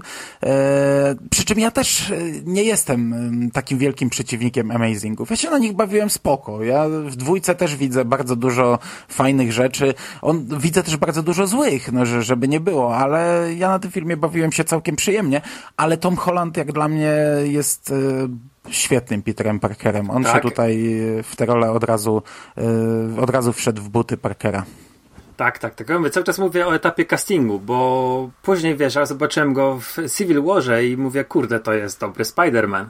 Właściwie podpisuję się całkowicie pod tym wszystkim, co powiedziałeś. Po pierwsze, mieliśmy jeszcze, tak dodam tylko, yy, Tonego Starka, który się pojawia i jest taką, no może niepełnoprawną postacią, ale jest drugoplanowym, wiesz, yy, cały czas obecnym bohaterem, który yy, dodaje naprawdę sporo uroku temu filmowi. Mamy piękną Marisę No ale to Tomei. dużo ludzi krytykuje, nie? To dużo ludzi krytykuje, że A nie on wiem dlaczego. jest... e, No, że na siłę, że to takie, że, że, że to takie na siłę włączenie, e, że reklamowanie tego filmu Tonego, Tonym Starkiem, bo on na każdym plakacie, że to takie na siłę e, wciśnięcie czegoś, co już jest sprawdzone, znane, dobre e, do tej historii. Ja, ja nie mam ogólnie z tym problemu. Ja też nie. Nie rozumiem tego zarzutu tak jakoś za bardzo. jak najbardziej mi tam pasował, tak jak we wcześniejszych filmach mieliśmy też postaci z MCU, tak i tutaj postać z MCU. Zresztą to jest budowanie Świata. historii, no tak jak mówiłem, ale też budowanie ich historii, bo tak jak mówiłem y, w Homecoming y, Peter Parker poszedł trochę na ślepo za Tonym Starkiem, bo był to dla niego idol, no i teraz mamy y, dalszy ciąg relacji między tymi postaciami, który zostanie sfinalizowany w trzecich Avengersach. No, tak jak wspomniałem, May Parker, fantastyczna y, casting, Marisa Tomei jest urocza, śliczna i pasuje w ogóle, wiesz, zawsze ta ciocia May była taką staruszką albo, y, wiesz, osobą już po, znaczy, no ona też nie jest super młoda, ale nie jest staruszką Ale tak to był było świetny, odważny casting. Tak. Jak to się pojawiło, to, to ludzie przecierali oczy, a to, to było świetne. I to zagrało i w ogóle wiesz, naprawdę to było dobre. Cały film dla mnie kradnie Michael Keaton. Często zapominamy, jak to jest dobry aktor. E, po prostu w pewnym momencie trochę e, tak na przełomie lat 90. i 2000 gwia- gw- czy światło, blask Michaela Keatona przygasł. On tam e, w White Noise zagrał w głosach, ale tak, tak, takich dużych filmów z nim nie było. I wrócił, wiesz, e, Birdmanem i nagle tutaj mamy go jako Adriana Tumpsa, Vultura i to jest chyba najlepszy złol w całym MCU. Po pierwsze, bardzo dobrze podbudowany. To nie jest jakiś, wiesz, z, z manią pokonania, nie wiem, Spidermana, czy zawładnięcia światem jakiegoś wielkiej e, siatki terrorystycznej nie buduje. To jest facet, który po prostu gdzieś tam na, na kontraktach budowlanych przejechał się, zabrał mu e, oczyszczanie Nowego Jorku, kontrakt Tony Stark, jego firma i po prostu doszedł do wniosku, że żeby wykarmić rodzinę, żeby dać utrzymanie swoim pracownikom, musi zacząć coś robić innego. I to tak strasznie czuć, wiesz, że Tumps jest takim zwy, zwykłym gościem, ale jest yy, charyzmatyczny, jest inteligentny, jest yy, też cały czas czuć, że to jest zagrożenie. Dodatkowo podoba mi się, że wiesz, oni go w tej kurce takiej pilotce z tym kołnierzem i tymi skrzydłami rozkładanymi, tym hełmem e, No, utrzymali to jednocześnie, wiesz, mm, taki trochę klasyczny look tej postaci, mimo że go całkowicie przerobili, to on, on jest w jakiś sposób tam nawiązaniem do tych dawnych yy, inkarnacji, znaczy nie tym zielonym strój z żółtym tym, ale takim nawiązaniem do tego rzeczywiście tego Vultura, tego Sempa, czy tam e, Vulture to jest O ile dobrze mówię. E, także to naprawdę mi grało, to mi się podobało i wiesz, motywacja tego bohatera, yy, to jak on zagrał i to jak na samym końcu zachowuje się, czyli zachowuje tożsamość Spidermana dla siebie. Wpadł, dostał, dostał za swoje, trafił do więzienia, ale nie, nie ta, ta żądza zemsty nie jest taka silna, żeby wiesz, sprzedać tożsamość chłopaka, który spotyka się z jego córką.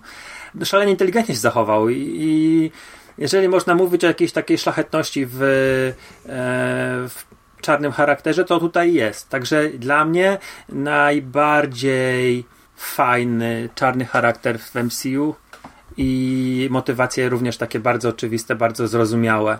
Tutaj więcej nie będę chwalił, no bo ty wychwaliłeś w swoim podcaście, to odsyłam do niego, bo słuchałem go niedawno. Znów pojawia się Happy Hogan, czyli John Favreau w tej roli.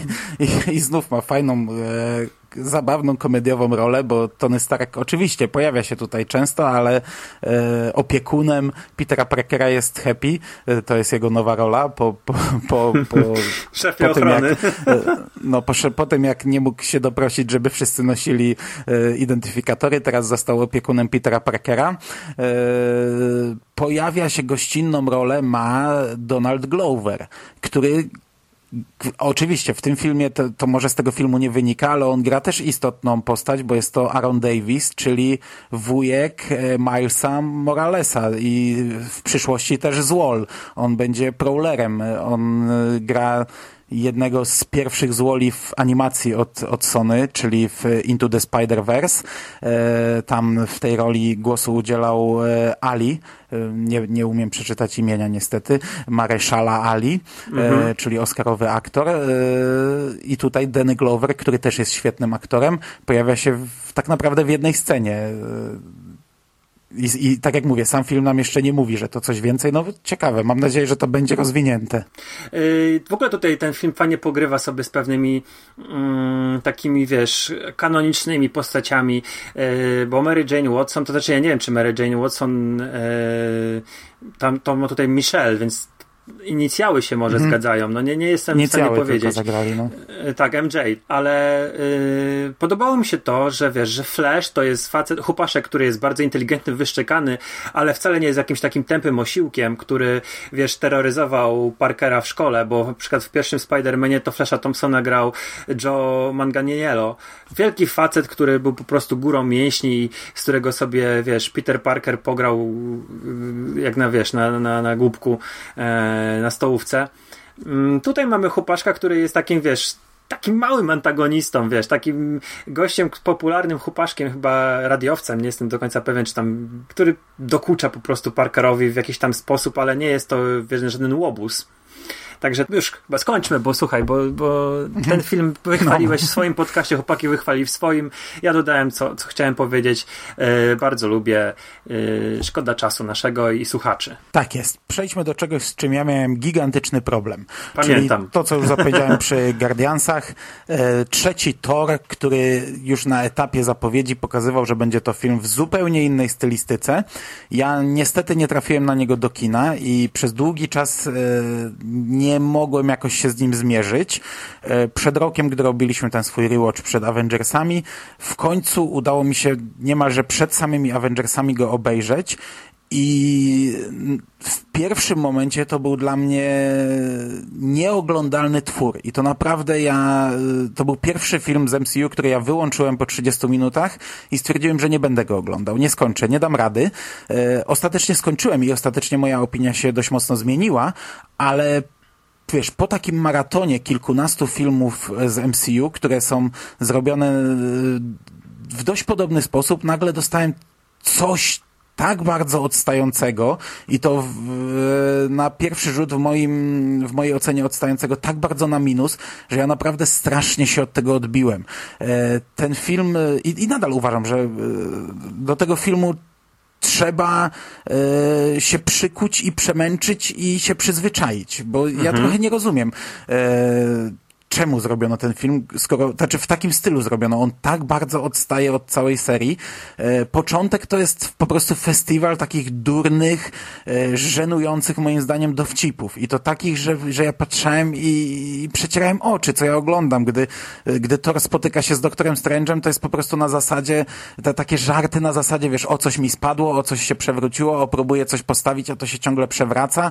I ja naprawdę, no, wieszałem psy. Pomimo tego, że staram się już od lat tego nie robić, żeby nie krytykować filmu zanim go nie skończę, bo kiedyś to taka była moja domena, jak jeszcze pisaliśmy na forum, że ja kurczę w połowie filmu wchodziłem na forum, y, już wydawałem swoją opinię, już wieszałem psa, a potem po, 10, po, po, po godzinie pisałem, że jednak zmieniłem zdanie, także staram się tego nie robić, ale y, pomimo tego, że ten film doceniłem po obejrzeniu, to nadal uważam, że on kompletnie nie pasuje do tego, on y, ma bardzo dużo minusów jak dla mnie. Ja pamiętam, bo byliśmy w stałym kontakcie, jak to oglądałeś i ja ci tam pisałem, że daj mu szansę szansę, daj mu szansę. E, ja byłem na nim w kinie, ale go powtarzałem równo z tobą i trochę mi się to udzieliło, wiesz, w pewnym momencie, że ty pisałeś mi, jaka to jest beznadziejna scena, jak on siedzi i gada ze, ze szkieletem, nie? I ja mówię, kurde, może rzeczywiście ona jest beznadziejna. I tak naprawdę zopałem trochę tego twojego flow wtedy. Wiesz, ostatecznie ten mi się podoba. Przede wszystkim ja nie lubię poprzednich torów. Y, pierwszego bardzo nie lubię. Drugi jest umiarkowanie, ale nie powie... wiesz, wymieniając swoje ulubione filmy, to pewnie byłby pod sam koniec. Mm, I cieszę się, że wiesz, zatrudniono kogoś, kto zaorał ten Asgard, który dla mnie był całkowicie bez sensu. Ja w ogóle nie czułem tego e, skrawka MCU. I wiesz, mamy ten prawdziwy Ragnarok, ucieczkę wszystkich tych Asgardczyków na tym wielkim, na tej wielkiej fregacie, na tym wielkim statku kosmicznym. Podoba mi się tutaj też to, bo akurat jeden z e, niewielu rzeczy z Hulkiem oglądałem animację mm, Planeta Hulk i podobało mi się, że wzięli wątki Planety Hulk do, do tego filmu. Podobała mi się bardzo postać Valkyrie, wojowniczki, która gdzieś tam się pojawiła. -hmm. e, po pierwsze, Tessa Thompson jest. E, nie wiem, czy to nie był pierwszy film, jaki z nią widziałem. Bardzo możliwe, że gdzieś tam wcześniej mi się pojawiła na, na horyzoncie, ale nie zapamiętałem jej. Natomiast to jest bardzo fajna, charyzmatyczna dziewczyna, która e, jest świetna w interakcjach i z Hulkiem, i z Torem, i później jako postać, która tam się pojawia. Mm, także wiesz, tutaj e, moje, dwa moje minusy to jest po pierwsze Karl Urban jako egzekutor. Ja nie podobał mi się, był taki, wiesz, strasznie głupkowato go zrobili. Ja bardzo lubię Karla, Karla Urbana i było mi przykro patrzeć, jak on biega z tym mopem. Eee, no nie podobało mi się to, ale to wiesz, to jest tylko takie moje tam preferencje i to nie jest żaden tak naprawdę minus. Drugi to jest oczywiście Tom Hiddleston jako Loki. Jest go zdecydowanie mniej i. I podobały mi się niektóre jego reakcje, na przykład na, e, na to, jak zobaczył Halka e, z, tej, z tego, wiesz, tej loży, w której siedzi Jeff Goldblum jako arcymistrz i on widzi Halka i, i nagle robi się taki malutki. To, to było naprawdę spoko. Ale przede wszystkim dla mnie wielkim plusem jest to, że zaorano Asgard, że ten Ragnarok to nie jest tylko taki głupi tytuł Ragnarok i, i yy, po tym filmie wszystko jest tak jak było, tylko rzeczywiście Ragnarok nastąpił, został zniszczony cały świat Tora. To jest dla mnie olbrzymi plus, takie, taka odważna decyzja i jestem bardzo ciekawy, jak w dalszych filmach po, potoczą się yy, te koleje losu Asgardczyków, czy oni yy, wiesz, w jakimś tam stopniu przeżyli w ogóle spotkanie z Thanosem, czy oni założą sobie nowy świat, jak to będzie wszystko wyglądało. Humor, bo wspomniałeś, że to jest dużo głupowego humoru i, i yy, jestem w stanie się z tym zgodzić. Cały film jest utrzymany w takim slapstickowym stylu. Czy to, wiesz, spotkanie między Bruce'em Bannerem a Torem, czy między Torem a Hulkiem, e, czy w ogóle sama postać e, grana przez Jeffa Goldbluma, e, który jest, wiesz, jakimś tam władcą planety, ale zachowuje się często tak jakby, wiesz, to kubkowato, nie? Ale to, to, to wszystko się trzyma moim zdaniem kupy jest taką spójną całością. Hmm, chyba, wiesz, jeszcze warto poświęcić chwilę Heli, czyli Kate Blanchett. Podobała Ci się jako antagonistka tutaj w tej roli? Tak. Okej. Okay. No wszystko tak. Kate, ja w ogóle Kate Blanchett w ogóle nie kojarzyłem z kinem akcji. Z kinem, wiesz, blockbusterowym. I było to dla mnie też dziwny wybór castingowy, ale stwierdziłem na tym etapie, że już tyle było dziwnych wyborów castingowych, wiesz, w MCU i za każdym razem e, wychodzili, prawie za każdym razem wychodzili z tego obronną ręką, to wiesz, to jestem w stanie e, gdzieś tam zapomnieć, że ona grała Galadrielle, czy Marion, czy wiesz... E, Chociaż wiesz, tutaj pierwsze głupoty, bo ona przecież grała e, w tym ostatnim Indianie Jonesie tą, tą Rosjankę, która była e, tą, tą złą, ale ale wiesz, ja ją pamiętałem właśnie z, głównie z Władcy Pierścieni, z takich właśnie filmów kostiumowych i mówię, a dobra, zapominam o tym, dam, dam jej szansę i okazała się świetną antagonistką, bardzo charyzmatyczną, bardzo fajnie zbudowaną postać i fajne sceny akcji z nią były. Także kurde, no tutaj ja jestem entuzjastą tego filmu jednak. Nie dałem się zwieść twoim, twoim, twoim marudzeniom w zeszłym roku i jestem nadal entuzjastą tego filmu. Nie no, mi, mnie nie pasowało po pierwsze najmocniej to, jak on bardzo odstaje. Dla niektórych może to być plus, że reżyser dostał wolną rękę, mógł pokazać swoją wizję. Dla mnie na tym etapie budowania spójnego wielkiego uniwersum, które właśnie zmierza do wielkiego finału, to jest minus. Że dostaje coś, co jest kompletnie z innej beczki. To tak jakbym oglądał serial i przedostatni odcinek byłby y, zrobiony w totalnie innym stylu niż 15 wcześniejszych. Y, humor i ja jednak uważam, że tu jest humor na, na najniższym poziomie, jak dla mnie. Ja naprawdę patrzałem na to i przecierałem oczy. Ludzie mówili, że to jest takie super, takie śmieszne, że się nie znasz. A tutaj ktoś się przewrócił, ktoś spadł, ktoś walnął o glebę. Potem rola Karla Urbana to jest w ogóle tak kloaczy humor, jak tam jakieś wymiociny czy coś lecą. Jezus Maria, no ja to patrzyłem i przecierałem oczy. Zgadzam się z tobą, że zaoranie Asgardu było świetnym pomysłem. Mam nadzieję, że to już temat umarł i, i, i tego nie będzie. Co do Lokiego, ja pamiętam, bo ja przed chwilą montowałem sobie ten nasz pierwszy podcast i ty tam wielokrotnie wieszasz na nim psy. E, akurat montowałem Avengersów, to faktycznie zgadzam się, że on w Avengersach był takim przeciwnikiem, e, gdzie nie czuło się w ogóle zagrożenia. Nie czuło się skali takiej, że mamy jakiś problem, bo Loki to był taki trochę głupawy śmieszek, który chciał być Bogiem i żeby inni klękali. I ja uważam, że akurat to, że Loki na tak długo się zakorzenił w tym MCU, to jest trochę spowodowane, już to też mówiłem, tym, że takie uwielbienie do tej postaci było wśród fanek i, i to jest przeciągane. No on tutaj, tutaj może i się wpasował lepiej, e, ale te, też mam nadzieję, że, że już mamy koniec tej postaci, że już do tego nie wrócimy, chociaż obawiam się, że wrócimy. Znaczy wrócą w serialu no, no, na no, pewno, więc no. e, zobaczymy czym będzie serial, czy będzie jakimś prequelem, czy, czy będzie kontynuacją jego wątków. No.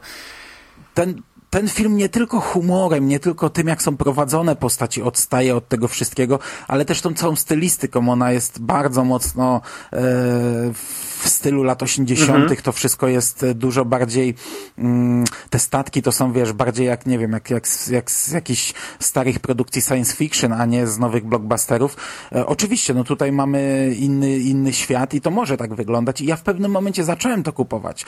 E, sam humor do mnie nie trafiał aż tak bardzo, tam potem mamy tego kosmitę, który tam coś z, z dupy się śmieje, czy coś, e, taki wielki, tak, taki wielki, jak wygląda jak człowiek, jak ten kamienny potwór z niekończącej się opowieści w, w trochę pomniejszonej skali, a mówi tym takim głośnikiem. Okej, okay, wtedy się chyba śmiałem. To mnie chyba, to już do mnie trafiło i w pewnym momencie ten film zaczął mnie kupować i ostatecznie mi się go oglądało, ostatecznie jak, jak go skończyłem oglądać, no to też stwierdzam, że to jest najlepszy tor. To po pierwsze, bo te dwa pierwsze tory do mnie nie trafiały. Eee, przy czym no to też jest takie dziwne, no dziwne zamknięcie jakieś, nie wiem czy zamknięcie, ale dziwna część trylogii. No to on, on po prostu mi za bardzo odstaje. No, jest, jest na, na tym etapie, gdy już, gdy to jest trzecia część serii plus tam, nie wiem, dziewiętnasta część czy osiemnasta wielkiej serii, yy, ja miałem gigantyczny z tym problem i, i, i, i do dziś uważam, że on, że on jest gdzieś nie wiem, na boku, jakiś taki dziwny twór powstał. Mhm. E, ten kosmita ze skały to jest Korg i on był właśnie, ja nie wiem czy to jest prawda, bo wiesz, kiedyś trafiłem na taką informację, zaczyna się y, drugi tor od walki na jakiejś dziwnej planecie i właśnie wychodzi wojownik wielki z, kam, z, kam, kamienny, z kamienną skórą, wychodzi przeciwko y, Torowi, Tor mu rozbija głowę i w tym właśnie Thor Ragnarok mamy tego chłopaka y, z tym takim dziwnym głosikiem, takiego jakiegoś takiego no trochę opóźnionego w rozwoju, y, znaczy nie jest opóźniony w rozwoju, ale takie sprawia wrażenie. I właśnie ma tą czaszkę rozbitą. Jestem ciekawy, czy to może któryś ze słuchaczy nam powie, czy to jest ta sama postać, czy nie. Ja powiem szczerze, nie śledziłem tego dalej, zapomniałem. Teraz mi przypomniałeś o tym. Yy, rzeczywiście, w, yy, wiesz, ten film ma też taki, jeżeli chodzi o humor, ma, mm, tak jak powiedziałeś, kloaczany humor i to się zgadzam z tym, że wycieranie takich jakichś tam bebechów czy wrzygowin przez egzekutora było, znaczy dla mnie to było słabe, bo ja mówię, ja lubię Kara Urbana i nie podobało mi się, że wiesz, że chciałem obejrzeć go w jakiejś takiej fajnej roli, a yy, tak naprawdę tylko to, ta sama końcówka, gdzie on yy, powiedzmy oczyszcza się, jest, jest spoko w jego wykonaniu. Natomiast mm, ten film ma też takie momenty, które są bardzo zniuansowane, jeżeli chodzi o, chodzi o humor. E, Thor przybywa na Asgard i widzi przedstawienie, gdzie e, widzi mm, odgrywaną scenkę Aha. śmierci Lokiego i tak, po pierwsze Lokiego gra e, Matt Damon, a jego, znaczy Tora gra brat e, Hemswortha Luke. No, Odyna gra sam Nil. I wiesz, mi się tutaj morda sama cieszyła. Ja się tak cieszyłem na tą scenę. Ona była, wiesz, taki, taki, taki smaczek, ale z jednej strony masz właśnie yy, egzekutora wyciera, latającego z mopem, czy wiesz, rzucającego e, jakimiś dziwnymi mm, butelkami e, Halka w tej swojej kanciapie na tej planecie arcymistrza, a z drugiej strony masz takie właśnie smaczki, które, które po prostu no, ciężko, wiesz, w jakikolwiek sposób e, inaczej niż, wiesz, no to nie jest fan, fan service, to tutaj jest... Mm, no taki bardzo fajny, wysublimowany humor. Yy, że wiesz, że zatrudnili Matt Damona do, do roli, której, pewnie, kto, którą się starał wcześniej w to, przy okazji Tora i, i, yy, i gra Tora, nie? Tam gra Lokiego, nie? Przez 30 sekund. Yy, aktor, który, wiesz, jest jednym z najbardziej popularnych aktorów kina akcji. Yy, także, wiesz, ja tutaj no mam takie, takie, takie dziwne yy, obserwacje, jeżeli chodzi o ten film. Może to jest celowe, może to jest trochę też ten, ten reżyser Taika Waititi jakoś specjalnie wiesz, wyrobionym reżyserem nie był i może nie wszystkie jego yy, świadome wybory były celne. No ciężko powiedzieć, ale yy, ostatecznie mówię, ja jestem na tak. No. Poza tym jeszcze tutaj jest głos Surtura, to jest Clancy Brown, to jest najlepszy no, Clancy głos. Brown, no.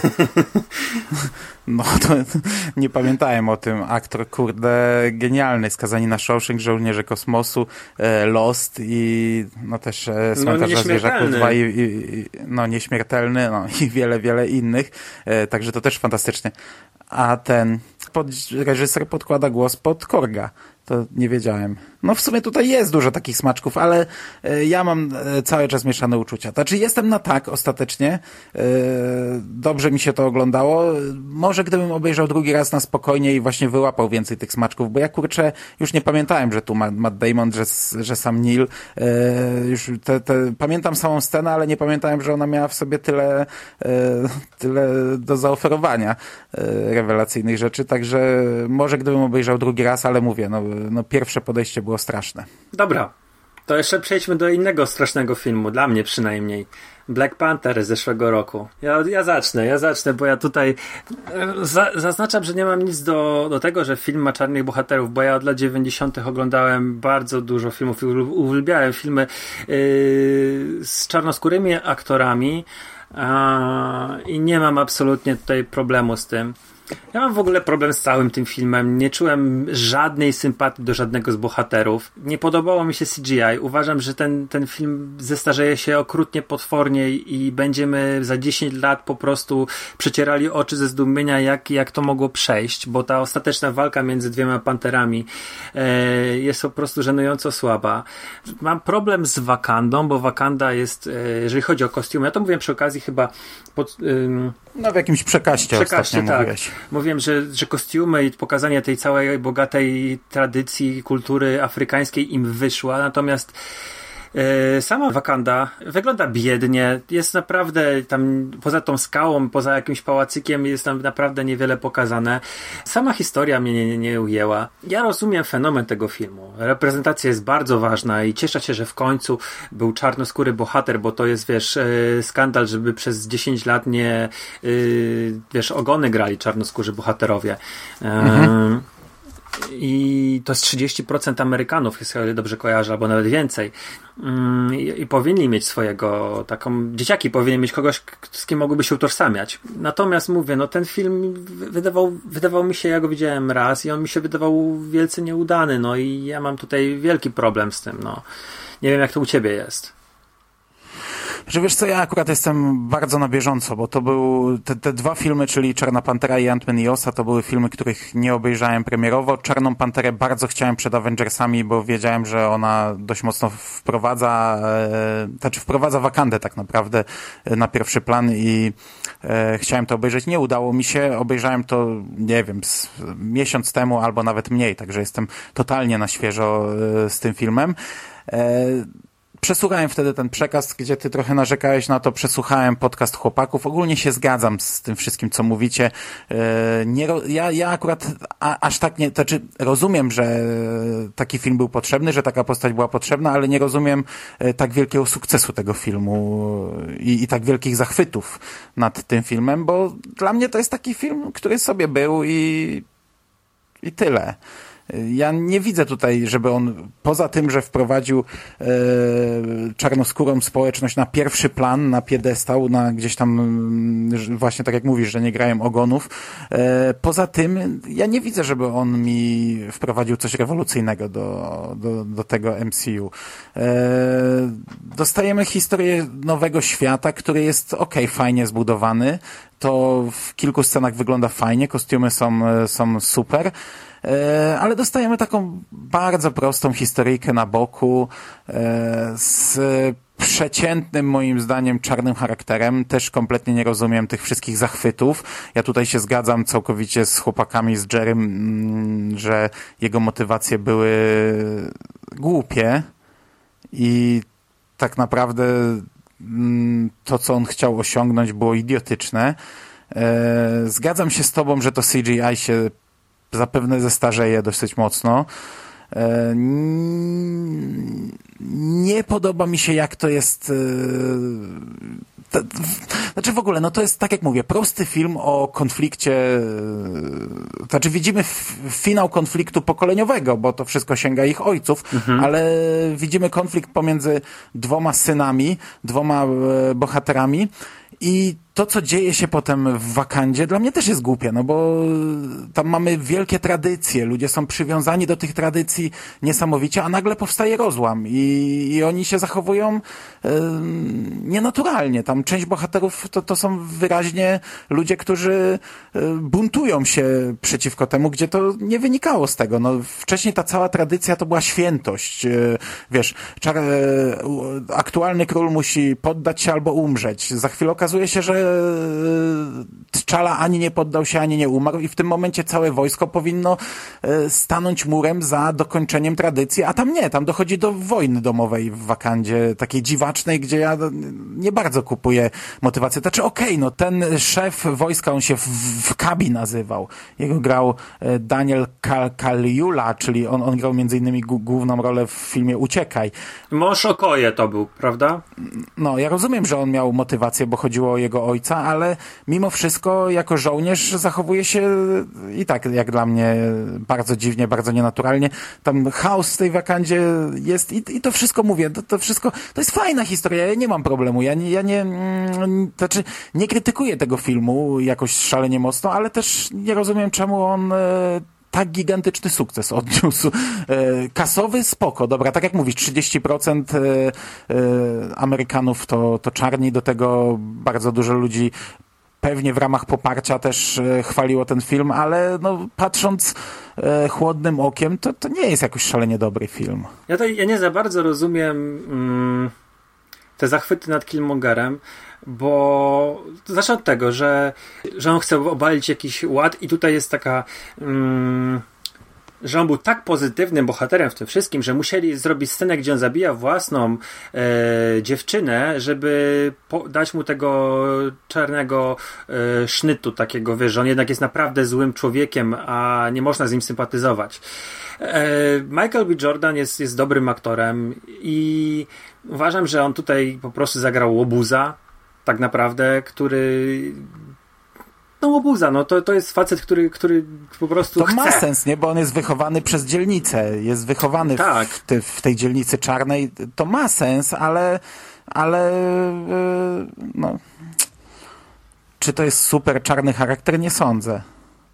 Mm, No dokładnie. I e, druga rzecz, wiesz, cała, cała Wakanda to jest banda hipokrytów. Oni, wiesz, e, uważają, że nikt tam się nie powinien, oni się kamuflują, odgradzają, unikają w ogóle świata zewnętrznego, ale wiesz, ym, T'Challa jako czarna pantera gdzieś tam pojawia się w różnych miejscach na świecie i, i, i działa, a druga sprawa, pojawiają się w Ameryce, w Los, Los Angeles chyba i wiesz, l- e, załatwiają swoje sprawy, swoich jakichś tam nie wiem, czy, czy y, agentów, czy uciekinierów z, z, tej, z tej swojej wakandy eliminują, zabierają, uwiężają, więżą.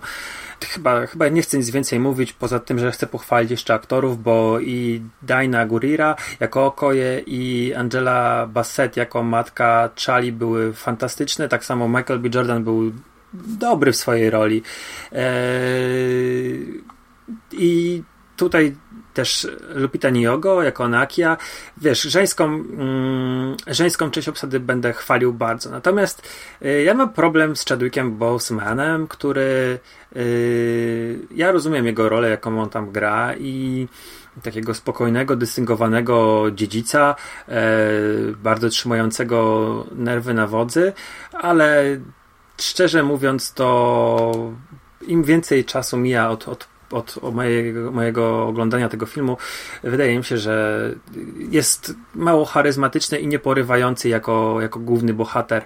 I z tych wszystkich e, originów, powiedzmy, to nie jest origin, ale powiedzmy z tych wszystkich filmów, gdzie byli wprowadzani bohaterowie, e, on naprawdę robi słabą robotę.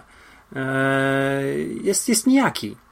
Mm, I to nie jest wina aktora, bo ja go widziałem w takim filmie na Netflixie Message from the King. Mała, sensacyjna produkcja. I on był tam bardzo podobną też rolę grał. Bardzo wycofanego, cichego, spokojnego faceta, który robi swoją robotę. e, Szuka swojej siostry. Mm, Przy okazji eliminuje całkiem sporą ilość e, gangusów. Ale tam się podobał. A tutaj, no, pierwsze wrażenie było całkiem ok, ale im więcej czasu mija, mam tutaj coraz bardziej mieszane uczucia. W ogóle Killmonger razem z Valkyrią z Ragnaroku y, są parą w Creedzie, nie? Nie wiem, czy ty w końcu widziałeś Nie, Creeda. Nie widziałem, No to- ale wiem, że są parą. Oni tam grają. Ja ci powiem, że tak jak mówisz, do kobiecej obsady nic nie mam. Tu są bardzo fajne postacie. I Nakia, i Okoje, i Shuri, siostra e, T'Challi. E, jeśli chodzi o męską obsadę, też spoko. Tutaj się pojawia Forrest Whitaker. Fakt, że nie ma jakiejś może wielkiej charyzmatycznej roli, a, a to jest doskonały aktor, który potrafi e, pokazać wiele. E, ma, miałem mały problem z Martinem Freemanem czyli chyba jedynym e, białym aktorem w tym filmie. No jeszcze Sandy Sarkis. Aha, jeszcze Sarakis. No, Sarakis spoko, ale z Freemanem miałem ten problem, że miałem wrażenie, że on znów gra tę samą postać, że kurczę, gra znów e, doktora Watsona, gra znów Bilbo Bagginsa. E, Nie widziałem jakoś różnicy między tym, co on stworzył tutaj na ekranie, a jego, jego poprzednimi rolami. Już pamiętam z chłopakami rozmawiałem, czy on kurde zawsze gra to samo, a że oni akurat omawiali ten horror, jakieś tam e, opowieści o duchach, nie pamiętam tytułu, upiorne opowieści czy coś, to mówili mi, żebym obejrzał ten film, to, to może zmienię zdanie. Mm. Ja mam jeszcze z tym filmem taki problem, że y, nie wiem, może to jest tylko moje wrażenie, ale na końcu po tej bitwie, gdy już Killmonger zostaje pokonany i jest umierający, to oni zaczynają rozmawiać. I ja mam wrażenie, że gdyby oni kurczę na początku usiedli i zaczęli rozmawiać, to to, to wszystko by się potoczyło zupełnie inaczej, bo yy, przecież T'Challa nie wiedział o tym, nie uczestniczył w tym.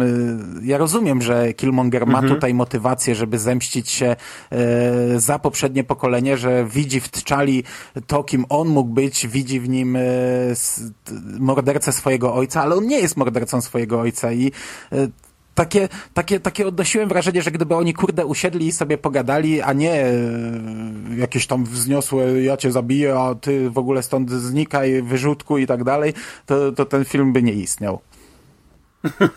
Ale to może moje wrażenie.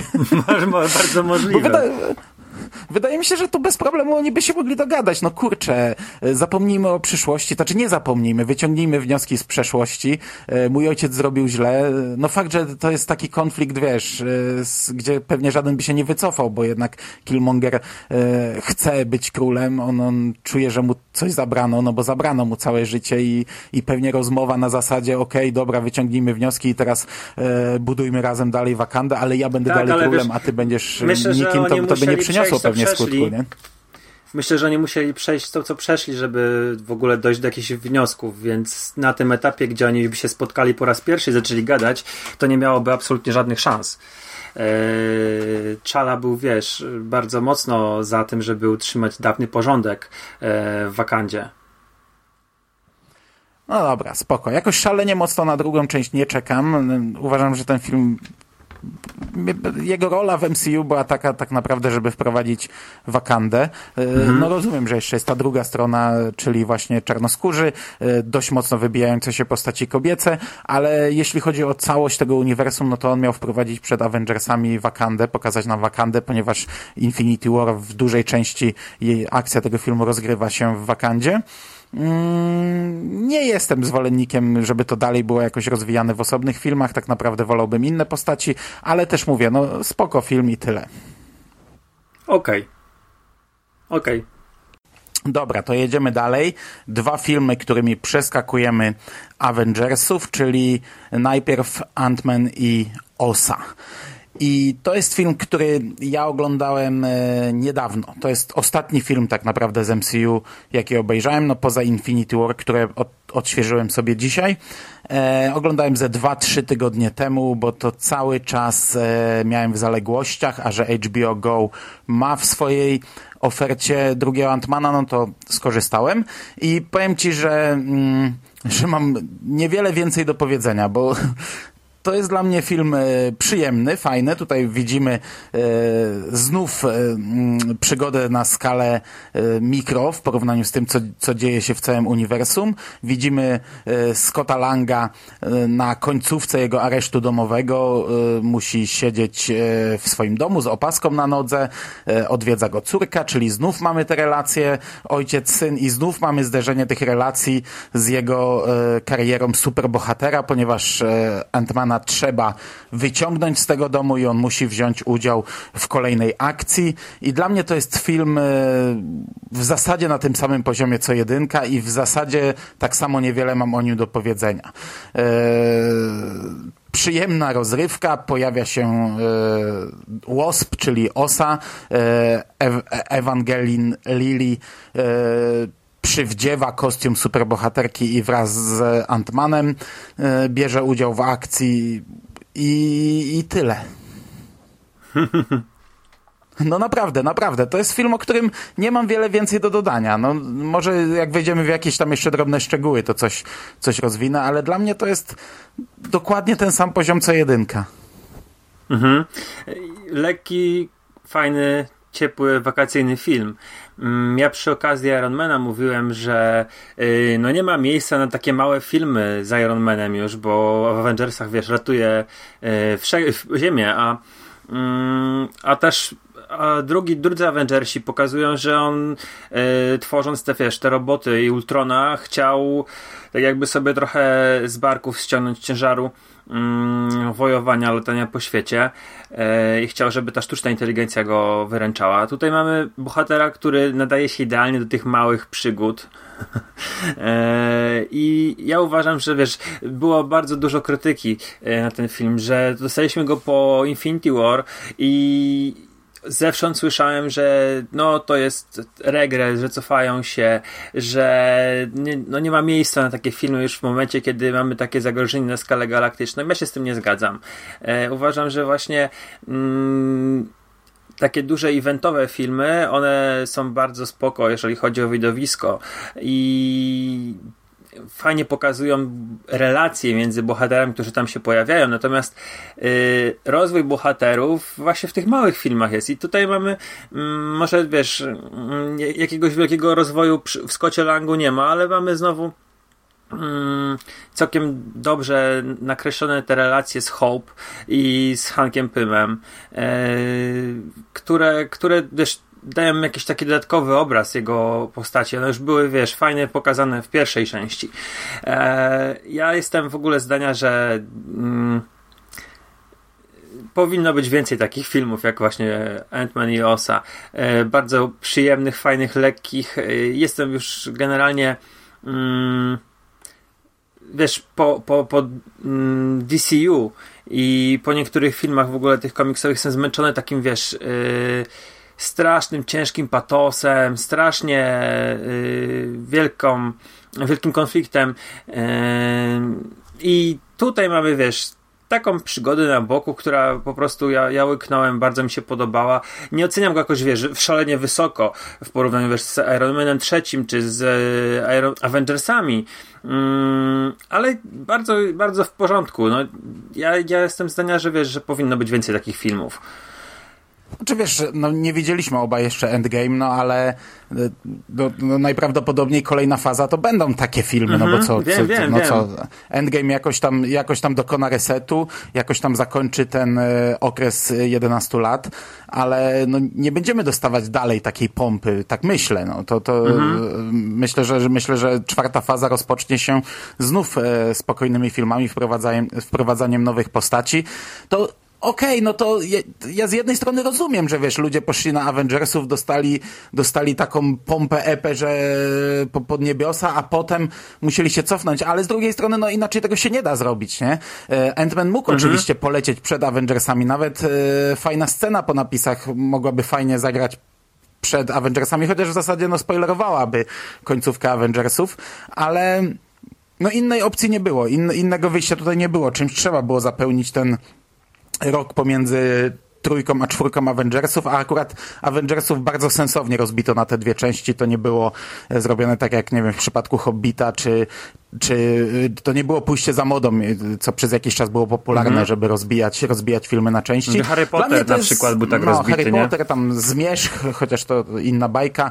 E, dużo filmów się tak rozbijało, żeby jeszcze pociągnąć kasę. E, dla mnie to jest fajny, przyjemny film. E, no mówię, ja miałem też długą przerwę i, i to się całkiem spoko oglądało, przy czym, no mówię, no to jest, to jest taka, taka sobie popierdółka, która poza sceną po napisach tak naprawdę niewiele wnosi do tego uniwersum. Mhm. Znów mamy masę fantastycznego humoru w wykonaniu Michaela Penny. Louis jest nadal kapitalny. mamy kilku tak. złoli na różnych płaszczyznach, bo mamy tą grupę, która chce wyciągnąć dług od e, właśnie kumpli Scotta i tutaj e, chyba na pierwszym planie wśród nich e, Walton Goggins, czyli Shane Vendrell z e, The Shield. Mówiliśmy o tym w przy pierwszym Antmenie, że Shane wciągnął postać grającą przez Penię do Strike Team w The Shield. Teraz mają okazję tak. stanąć naprzeciwko się siebie. Połączyć, nie? No, to jest no. niezłe. No. Pojawia się doktor Mm, Bill, Bill Foster, Foster, którego chyba nie było w pierwszej części, w tej roli Lawrence Fishburne to też, też e, większe nazwisko. No a takim powiedzmy głównym złolem e, superbohaterskim z mocami jest Eva, czyli Ghost. E, w tej roli aktorka, którą ja akurat dobrze kojarzę, bo to jest główna rola z serialu Killjoys, który pomimo jego wzlotów i upadków, a, a częściej upadków ja cały czas śledzę. E, i tak naprawdę e, poruszamy wątek e, zarysowany w pierwszej części, czyli to, że e, pierwsza Wasp, czyli żona doktora Pyma w tej roli Michelle Pfeiffer, zaginęła w tym, jak, jaką to miało nazwę, w Quantum Realm, ja nie wiem jak jest po No. polsku, ale Quantum, Quantum Realm, tak? w tym świecie, do którego trzeba się zmniejszyć do, do wielkości cząsteczki. Ona tam zaginęła.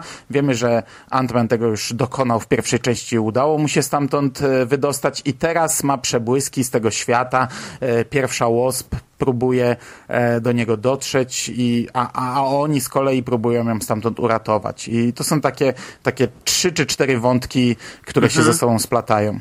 No i Ajwa Duch y, ma jakąś cierpi na jakąś, no, ciężko powiedzieć, przypadłość, gdzie y, nie może utrzymać mm, swojego ciała w, y, w obecnym fizycznym stanie i ona potrzebuje technologii, handcapy ma do tego, żeby y, Bill Foster ją y, no, wy, wyleczył. O. Mhm. No i to, Dobrze to właśnie mówię. co mówisz, teoretycznie ten film e, to teoretycznie jest minusem, chociaż z drugiej strony jest to A trochę jest inne jeszcze podejście. jeden, jeszcze jest jeden antagonista, który może nie jest czarnym charakterem, ale jest ten, y, wiesz, mm, policjant, czy tam federalny Jimmy Woo, który siedzi na karku cały czas Sandmanowi A, no i tak, tak, wiesz, tak. próbuje, to jest taki, mm, no on- działa na niekorzyść bohatera, ale no ciężko powiedzieć, żeby był e, antagonistą, ale też, też fajna, śmieszna rola. Taka, wiesz, comic relief bardzo. powtarzający się żart. e, Dowiaduje się, że, że Scott Lang jest najprawdopodobniej gdzieś na mieście, był widziany, robi wielką akcję, wpada do domu, a tam mrówka gra na perkusję, a Lang coś tam sobie robi. To tak powtarzający się chyba dwa Tak. razy albo trzy żart w tym filmie. Natomiast dokończę myśl. E, Teoretycznie minusem tego filmu, chociaż moim zdaniem to jest po prostu trochę inne podejście, niekoniecznie minus, jest tak naprawdę brak złola. Bo tutaj nie mamy tak naprawdę czarnego charakteru. Każdy z tych e, przeciwników e, może i e, przy pierwszym pojawieniu wydaje się być kimś złym, albo przy jakimś tam twiście, jak w przypadku Billa Fostera, ale tak naprawdę każdy też ma jakieś motywacje i każdy dąży do, e, znaczy motywacje, no złole też mają motywację. Tutaj chodzi o to, że oni ch- nie chcą zrobić czegoś złego tak naprawdę. E, Mają swoje własne, prywatne e, motywacje, które po, po prostu mogą stawać na drodze motywacjom e, naszych głównych bohaterów.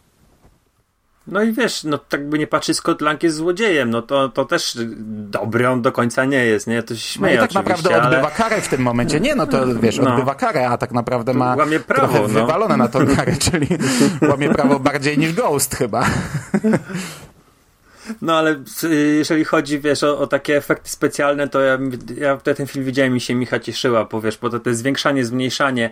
E, do tego jeszcze, wiesz, bardzo fajne tekściki Paula Ruda, który jest, y, no ja go bardziej kojarzę z komediowych ról i on jest rewelacyjny tutaj też.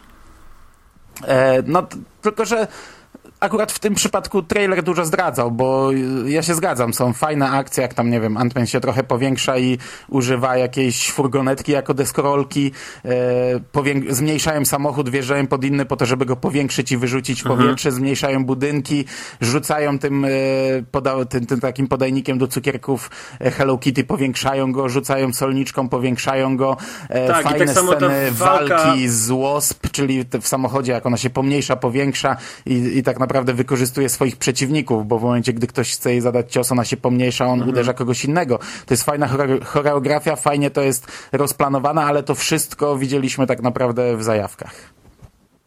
Tak, i tak samo ta walka w kuchni, e, kiedy Paul Rudd i, znaczy, kiedy Scott Lang i Hop idą do restauracji, tam wyjaśniać pewne rzeczy i Hop idzie do, do kuchni i zaczyna walczyć, to tak samo, ta scena też została sprzedana nam w trailerach. Może nie cała, ale rzeczywiście całkiem sporo tego pokazali. Masz rację, to może być spory zarzut, bo jeżeli ktoś był naszykowany na jeszcze coś więcej, to tego nie dostał. Nie? No. No okej. I ode mnie to w zasadzie, jeśli chodzi o film, tyle. Podobało mi się, bawiłem się dobrze. E, Nie pozostawiło żadnego efektu wow. E, Skończyłem oglądać i w zasadzie po prostu wyłączyłem ekran i, i to tyle. Ale była to fajna, lekka, ciekawa przygoda. Dodatkowo ta scena po napisach e, podoba mi się. Jest oczywiście jest silnym nawiązaniem do tego, co dzieje się teraz na, na dużą skalę, ale fajnie pokazuje, co się stało ze Scottem i jak czarnej dupie się znalazł. Bardzo dobra scena. Mhm. pod Zgadzam się. tam dalszych. Oczywiście wiemy, że on się stamtąd wydostanie, bo widzieliśmy trailery nawet w pierwszym teaserze już było pokazane e, Endgame, że on przyjedzie do, do siedziby Avengers, ale, ale na chwilę obecną jest, jest w opałach. Tak, zgadzam się. Ciekawe, czy to, wiesz, twórcy w ogóle w jakikolwiek sposób wyjaśnią, czy po prostu e, Scott Lang się pojawi i powie, no miałem problem, ale już jestem. Myślę, No, że... wystarczy, myślę, że tam wiesz, dwa zdania jakiegoś technobełkotu i, i pewnie to tyle. Raczej nie będą się bawić w wyjaśnienie. Tak Mhm. samo jak w trzecich Avengersach nie masz żadnego wyjaśniania, skąd tam się wziął statek Asgardu, kim oni są, dlaczego właśnie są ostrzeliwywani. To było w scenie po napisach bodajże w Ragnaroku i, i, i tyle. Mhm. Nie? Nie, nie, nie ma czasu na wyjaśnianie pierdół. No, cała cywilizacja Asgardu zginęła. Nie ma czasu na wyjaśnienie pierdół. Kosmiczne kwiatki niech giną. Dobra. Dobra, Został nam przechodzimy- ostatni Aha. film, tak. Został nam ostatni film z y, trzeciej fazy, który obecnie już poleciał przed e, Endgame. Jest to Captain Marvel, e, po polsku Kapitan Marvel. Mm, taka ciekawostka. E, ja tego filmu nie widziałem. Powiem od razu, że z przyczyn światopoglądowych nie poszedłem na ten film i tłumaczę, bo ja momencie, kiedy była premiera, byłem na zwolnieniu lekarskim. I ja mam taką zasadę, że nie chodzę do kina, jeżeli jestem na zwolnieniu. Uważam, że to wiesz, jestem po to, żeby jakieś tam małe zakupy zrobić, czy iść z dzieckiem do lekarza. E, I nie poszedłem na ten film i bardzo żałuję. I bardzo chętnie posłucham, co ty masz do powiedzenia, bo było dużo syfu wokół premiery. E, dużo negatywnych głosów wśród moich znajomych po obejrzeniu filmu, ale oni nie są na tym samym poziomie wieży co ty i jestem ciekawy, co ty masz do powiedzenia. Ja niestety nie słuchałem jeszcze tego podcastu chłopaków e, Szymasa i Jerego. Wiem, że Szymas bardzo jarał się tym filmem i, i jak sobie rozmawialiśmy prywatnie, to go tam pod niebiosa stawiał. Jerry trochę bardziej stonowaną miał opinię w prywatnych rozmowach, trochę bardziej zbliżoną do mnie. E, Jeśli chodzi o całą gównoburzę, o ten cały syf w internecie, dla mnie to jest rzecz totalnie niezrozumiała. Totalnie. E, To w pewnym momencie we mnie uderzyło i ja się czułem tak jakbym, wiesz, ktoś by mi powiedział, że nie wiem, niebo jest zielone.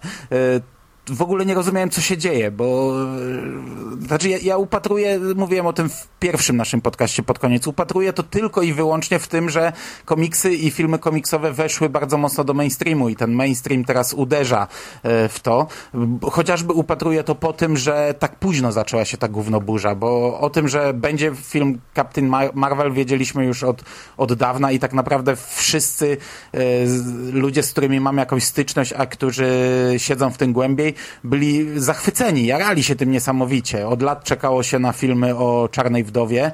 E, Fakt, że Czarna Wdowa, no to powiedzmy e, bardziej gra, dużo gra seksapilem, więc może, wiesz, może mainstream e, cały czas patrzy na komiksy, tak jak one powstawały w latach 90. czy wcześniej, że wiesz, jak już pojawia się kobieta, to musi mieć duży cyc, świecić tym cycem tak, że to łamie prawa fizyki i być, tak jak mówiłeś tam mm, w przypadku e, Black Panther, być ogonem tak naprawdę. Dla mnie to jest rzecz totalnie niezrozumiała. Wiem, że Brie Larson trochę tam e, podobno podkręcała atmosferę, trochę dolewała oliwy do ognia, ale dla mnie to nie jest wymówka, bo e, pytanie, ile jej się prywatnie oberwało, zanim zaczęła publicznie dolewać e, oliwy do ognia, a wiemy, że obrywa się aktorom. To, to nie jest nowość. No, mieliśmy Ghostbusters, gdzie obrywało się aktorce na tyle, że zniknęła z mediów społecznościowych. Mieliśmy The Last Jedi, gdzie obrywało się aktorce też na tyle, że zniknęła z mediów społecznościowych. Brie Larson nie zniknęła z mediów społecznościowych, tylko odbijała piłeczkę i, i potem do mnie docierały teksty, wiesz, że to ona spowodowała to, bo, bo coś tam, bo wkleiła e, plakaty, gdzie nabijała się z uśmiechów mężczyzn, bo wcześniej wszyscy jej krytykowali, że nie uśmiecha się na plakatach, nie? Albo bo powiedziała, że większość krytyków filmowych to starsi faceci. E, no, czyli po prostu stwierdziła fakty. No, no nieważne. No, dla mnie to jest rzecz totalnie niezrozumiała. E, ja przyjmę każdy film o superbohaterce. E, Superbohaterki w komiksach to jest rzecz zakorzeniona od, niemalże od początku komiksów. Grały oczywiście różne role e, na różnych poziomach, ale nieważne po jaki komiks sięgniesz, to, to, to gdzieś tam pojawia się też mnóstwo superbohaterek. No, rzecz, której nie muszę tobie tłumaczyć, ani myślę słuchaczom konglomeratu podcastowego, a już wiesz, te, te, te, te, wejście na taki poziom, że to jest, nie wiem, feministyczny atak na, na, na kino superbohaterskie i blockbustery, to nie, no mój umysł nie ogarnia tego, nie pojmuje tej sytuacji. Ja tak samo, przerwę ci tutaj y, monolog, bo ja w ogóle uważam, że to jest wielki grzech Marvela, że tak bardzo późno wprowadził kobiecy film do MCU i mówiło się bardzo długo o e, ekranizacji jakichś przygód Czarnej Wdowy i był na to moment, był na to czas i oni tego nie zrobili. Może też dlatego, że wiesz, że Scarlett Johansson jest bardzo rozchwytywaną aktorką i ona grała całkiem sporo e, i może nie mogli tego za bardzo pogodzić. Ciężko mi tu powiedzieć. E, natomiast wiesz, po 11 latach dostajemy dopiero kobiecą bohaterkę. E, ja tutaj nie chcę porównywać jakieś tam, wiesz, z DC, gdzie drugi film czy trzeci film już była Wonder Woman, tylko po prostu e, wiesz, trzecim najbardziej, najlepiej zarabiającym filmem w USA była Czarna Pantera, no nie? Tam chyba 700 milionów zebrała.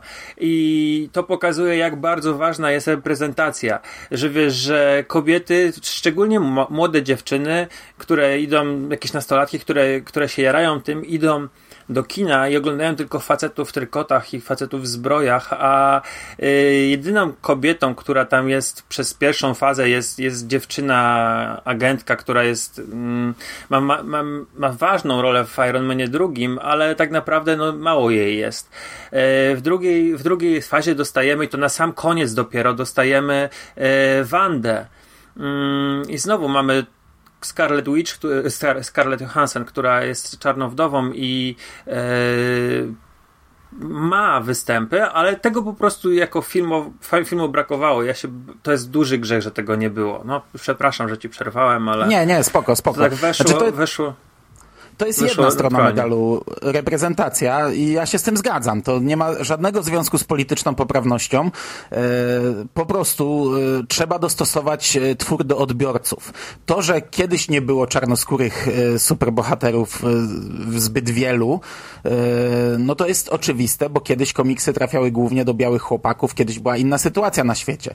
Teraz to się całkowicie przemieszało i oczywiste jest, że muszą trafiać czarnoskóre postaci do filmów, komiksów, y, pierwszoplanowe czarnoskóre postaci i to nie ma związku z polityczną poprawnością.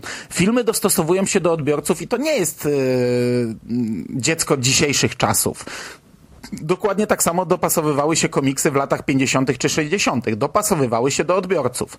To jest dla mnie oczywiste i tak jak mówisz, no, kobieca postać, e, kurczę, no, wiesz, ja z moją córką czytam bardzo dużo superbohaterszczyzny teraz, na razie książeczki na jej poziomie. I ona bardzo lubi, wiesz, Spidermana uwielbia, uwielbia Groota, bardziej te wersje Baby Groot, e, lubi Rocketa, mhm. lubi w zasadzie wszystkie postaci, ale jak gdzieś, często mnie też pyta, czy jest dziewczyna superbohaterka, ja jej od razu, jak wiesz, jak tylko czytamy Spidermana, to jej mówię, że jest Spider-Girl, jest Spider-Woman, jest tego całe multum, no tylko nie ma książeczek dla dzieci, no niestety, ale takie postacie istnieją. I, mhm. i wiesz, i na przykład mieliśmy ostatnio bal przebierańców w przedszkolu e, moja córka powiedziała, że chce się przebrać za Spidermana, nie? No, oczywiście w wersji dziewczęcej tam już była jakaś akcja w przedszkolu, że im ktoś mówił, że to jest dla chłopaków przebranie.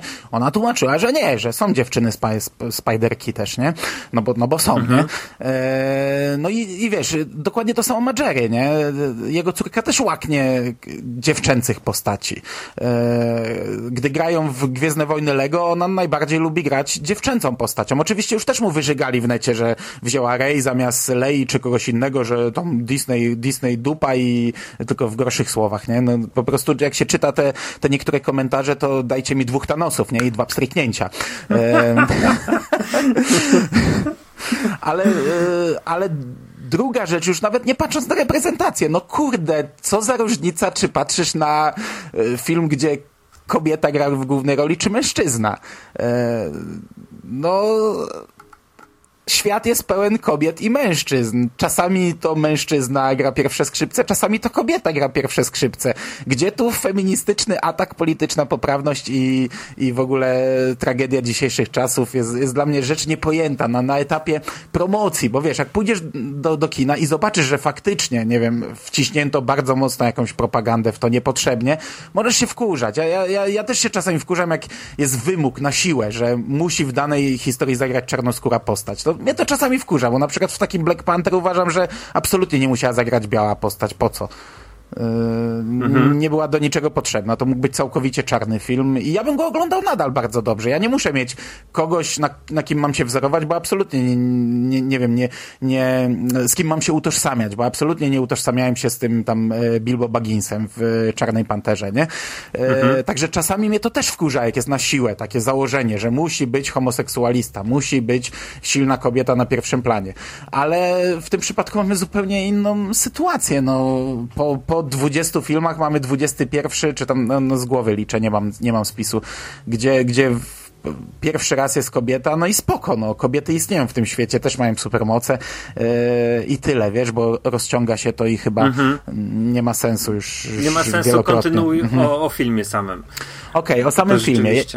Ja ostatecznie jakoś szalenie wysoko go nie oceniam. Widzę tutaj dużo minusów, ale zacznę od rzeczy, które mi się podobały. E, w przeciwieństwie do tego, co powiedzieliśmy przy Ant-Manie, e, ten film bardzo zaskakuje po trailerach, bo wiesz, spodziewasz się zwykłej genezy, zwykłego filmu, a na starcie zostajesz wrzucony w jakiś świat w ogóle nie wiesz, co się dzieje, nie? Widzisz e, główną bohaterkę, która nazywa się Vers, e, ani Carol Danvers, ani Captain Marvel, e, żyje w kosmosie, widzisz konflikt pomiędzy Skrulami a Kree, Skrule chyba pierwszy raz są wprowadzeni w MCU, e, widzisz coś, no wiesz, na skalę dużo większą, nie? E, pierwsze, mhm. nie wiem, tam ze 30 minut rozgrywa się w kosmosie, ona ma jakieś przebłyski pamięci jako pilotka, ale kompletnie tego nie mogłem skleić. Przez te 30 minut nie wiedziałem, co się dzieje. Czy ona już była Captain Marvel, czy ona już była pilotką, o co chodzi.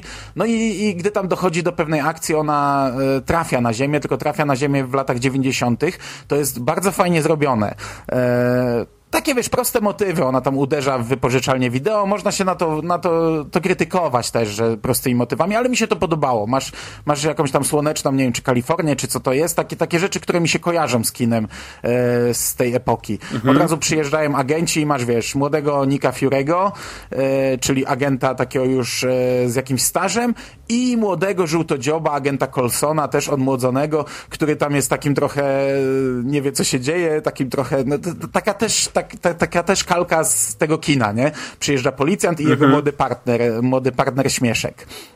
Tak na marginesie ten film jeszcze fajnie się łączy, bo e, już na samym początku, gdy ona ma tą swoją brygadę, ekipę kosmiczną, to tam jedną z tych postaci jest Korat, a to jest taki czarnoskóry bohater, który na samym początku pierwszych Guardiansów, e, gdy mm, Quill bierze jakiś tam artefakt, nie pamiętam co to jest, on tam wpada i, i, i z nim walczy i mu, i mu, to chce zabrać.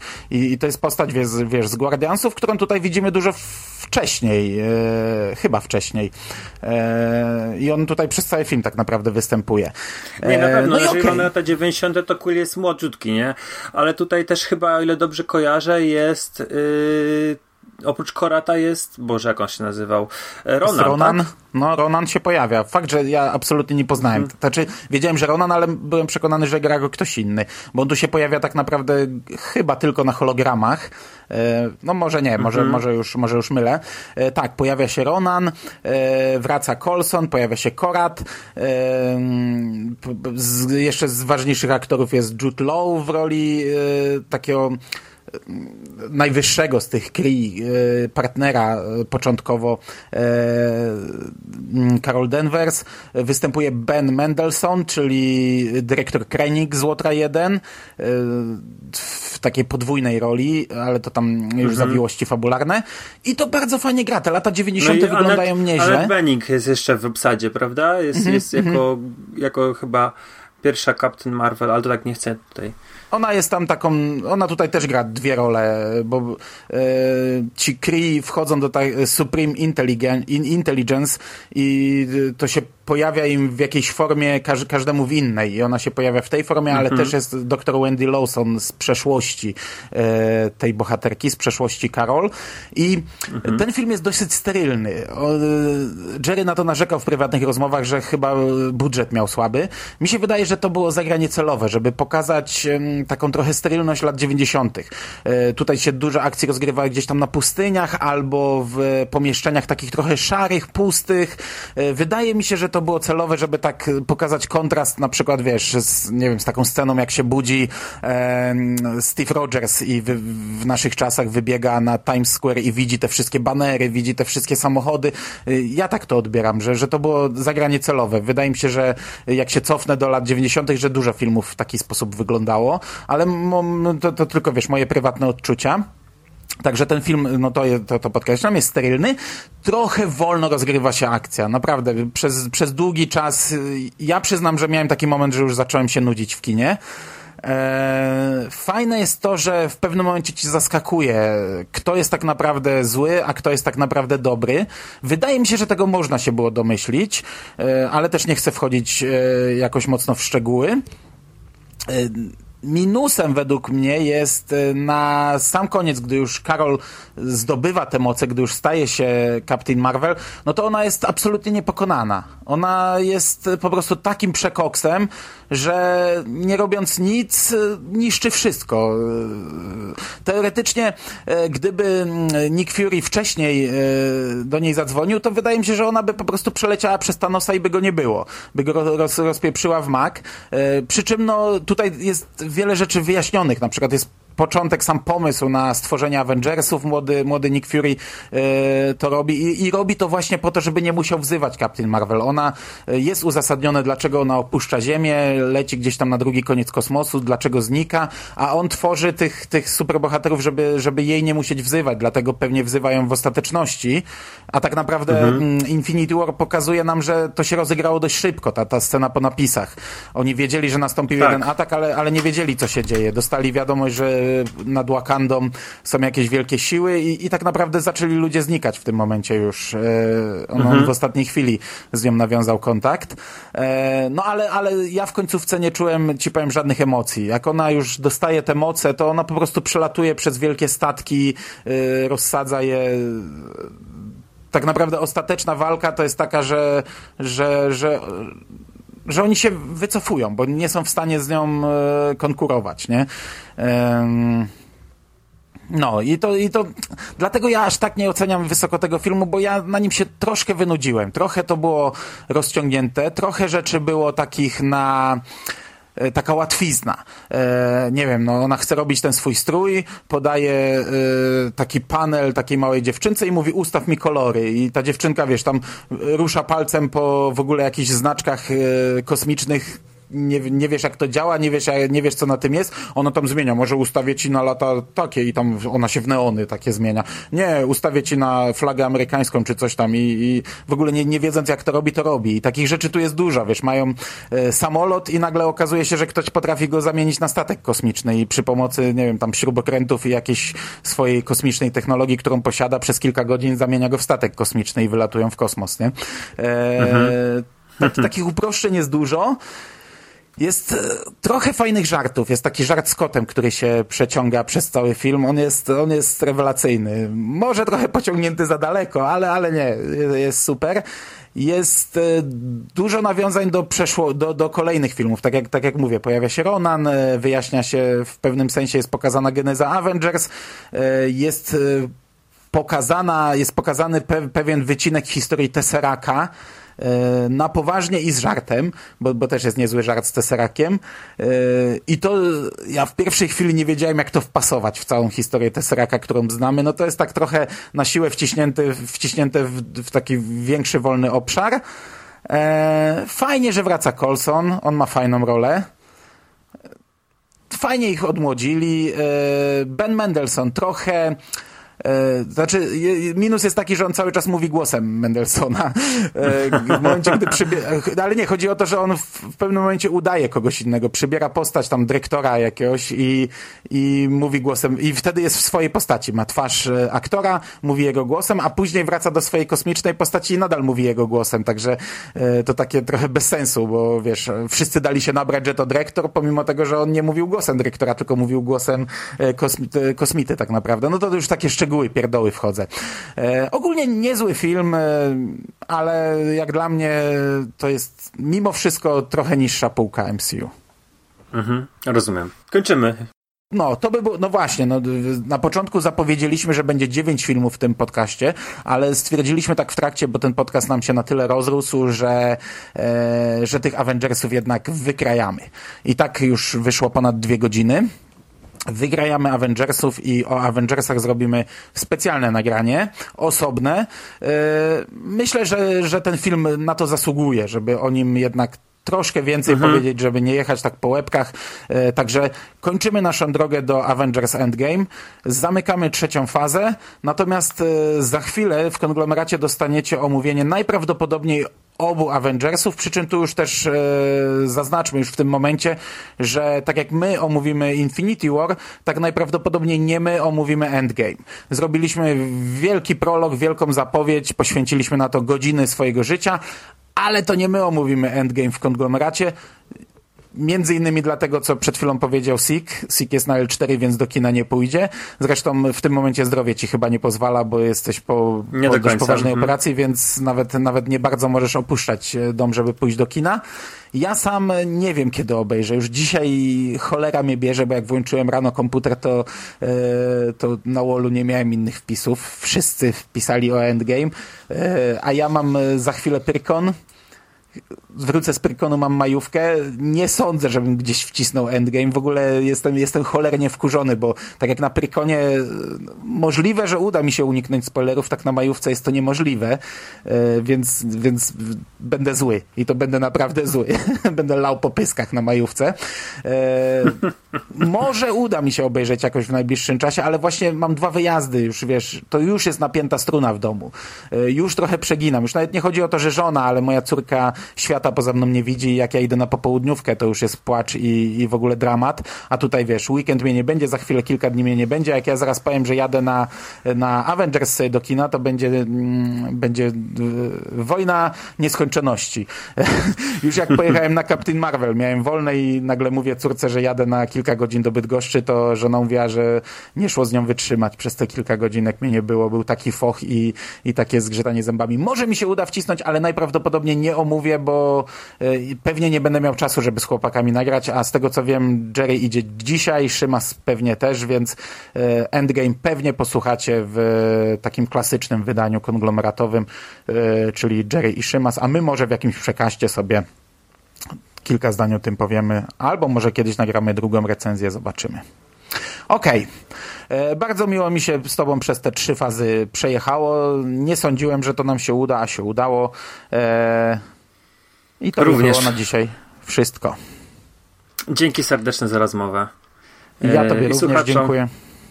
Słuchaczom życzę dobrego odsłuchu e, tych paru godzin. Trzymajcie się, cześć.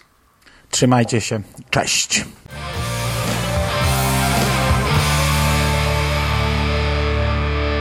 You finished? That's it, man. Game over, man. It's game over. What the fuck are we gonna do now? What are we gonna do? It's over. Nothing is over. Nothing. You just don't turn it off.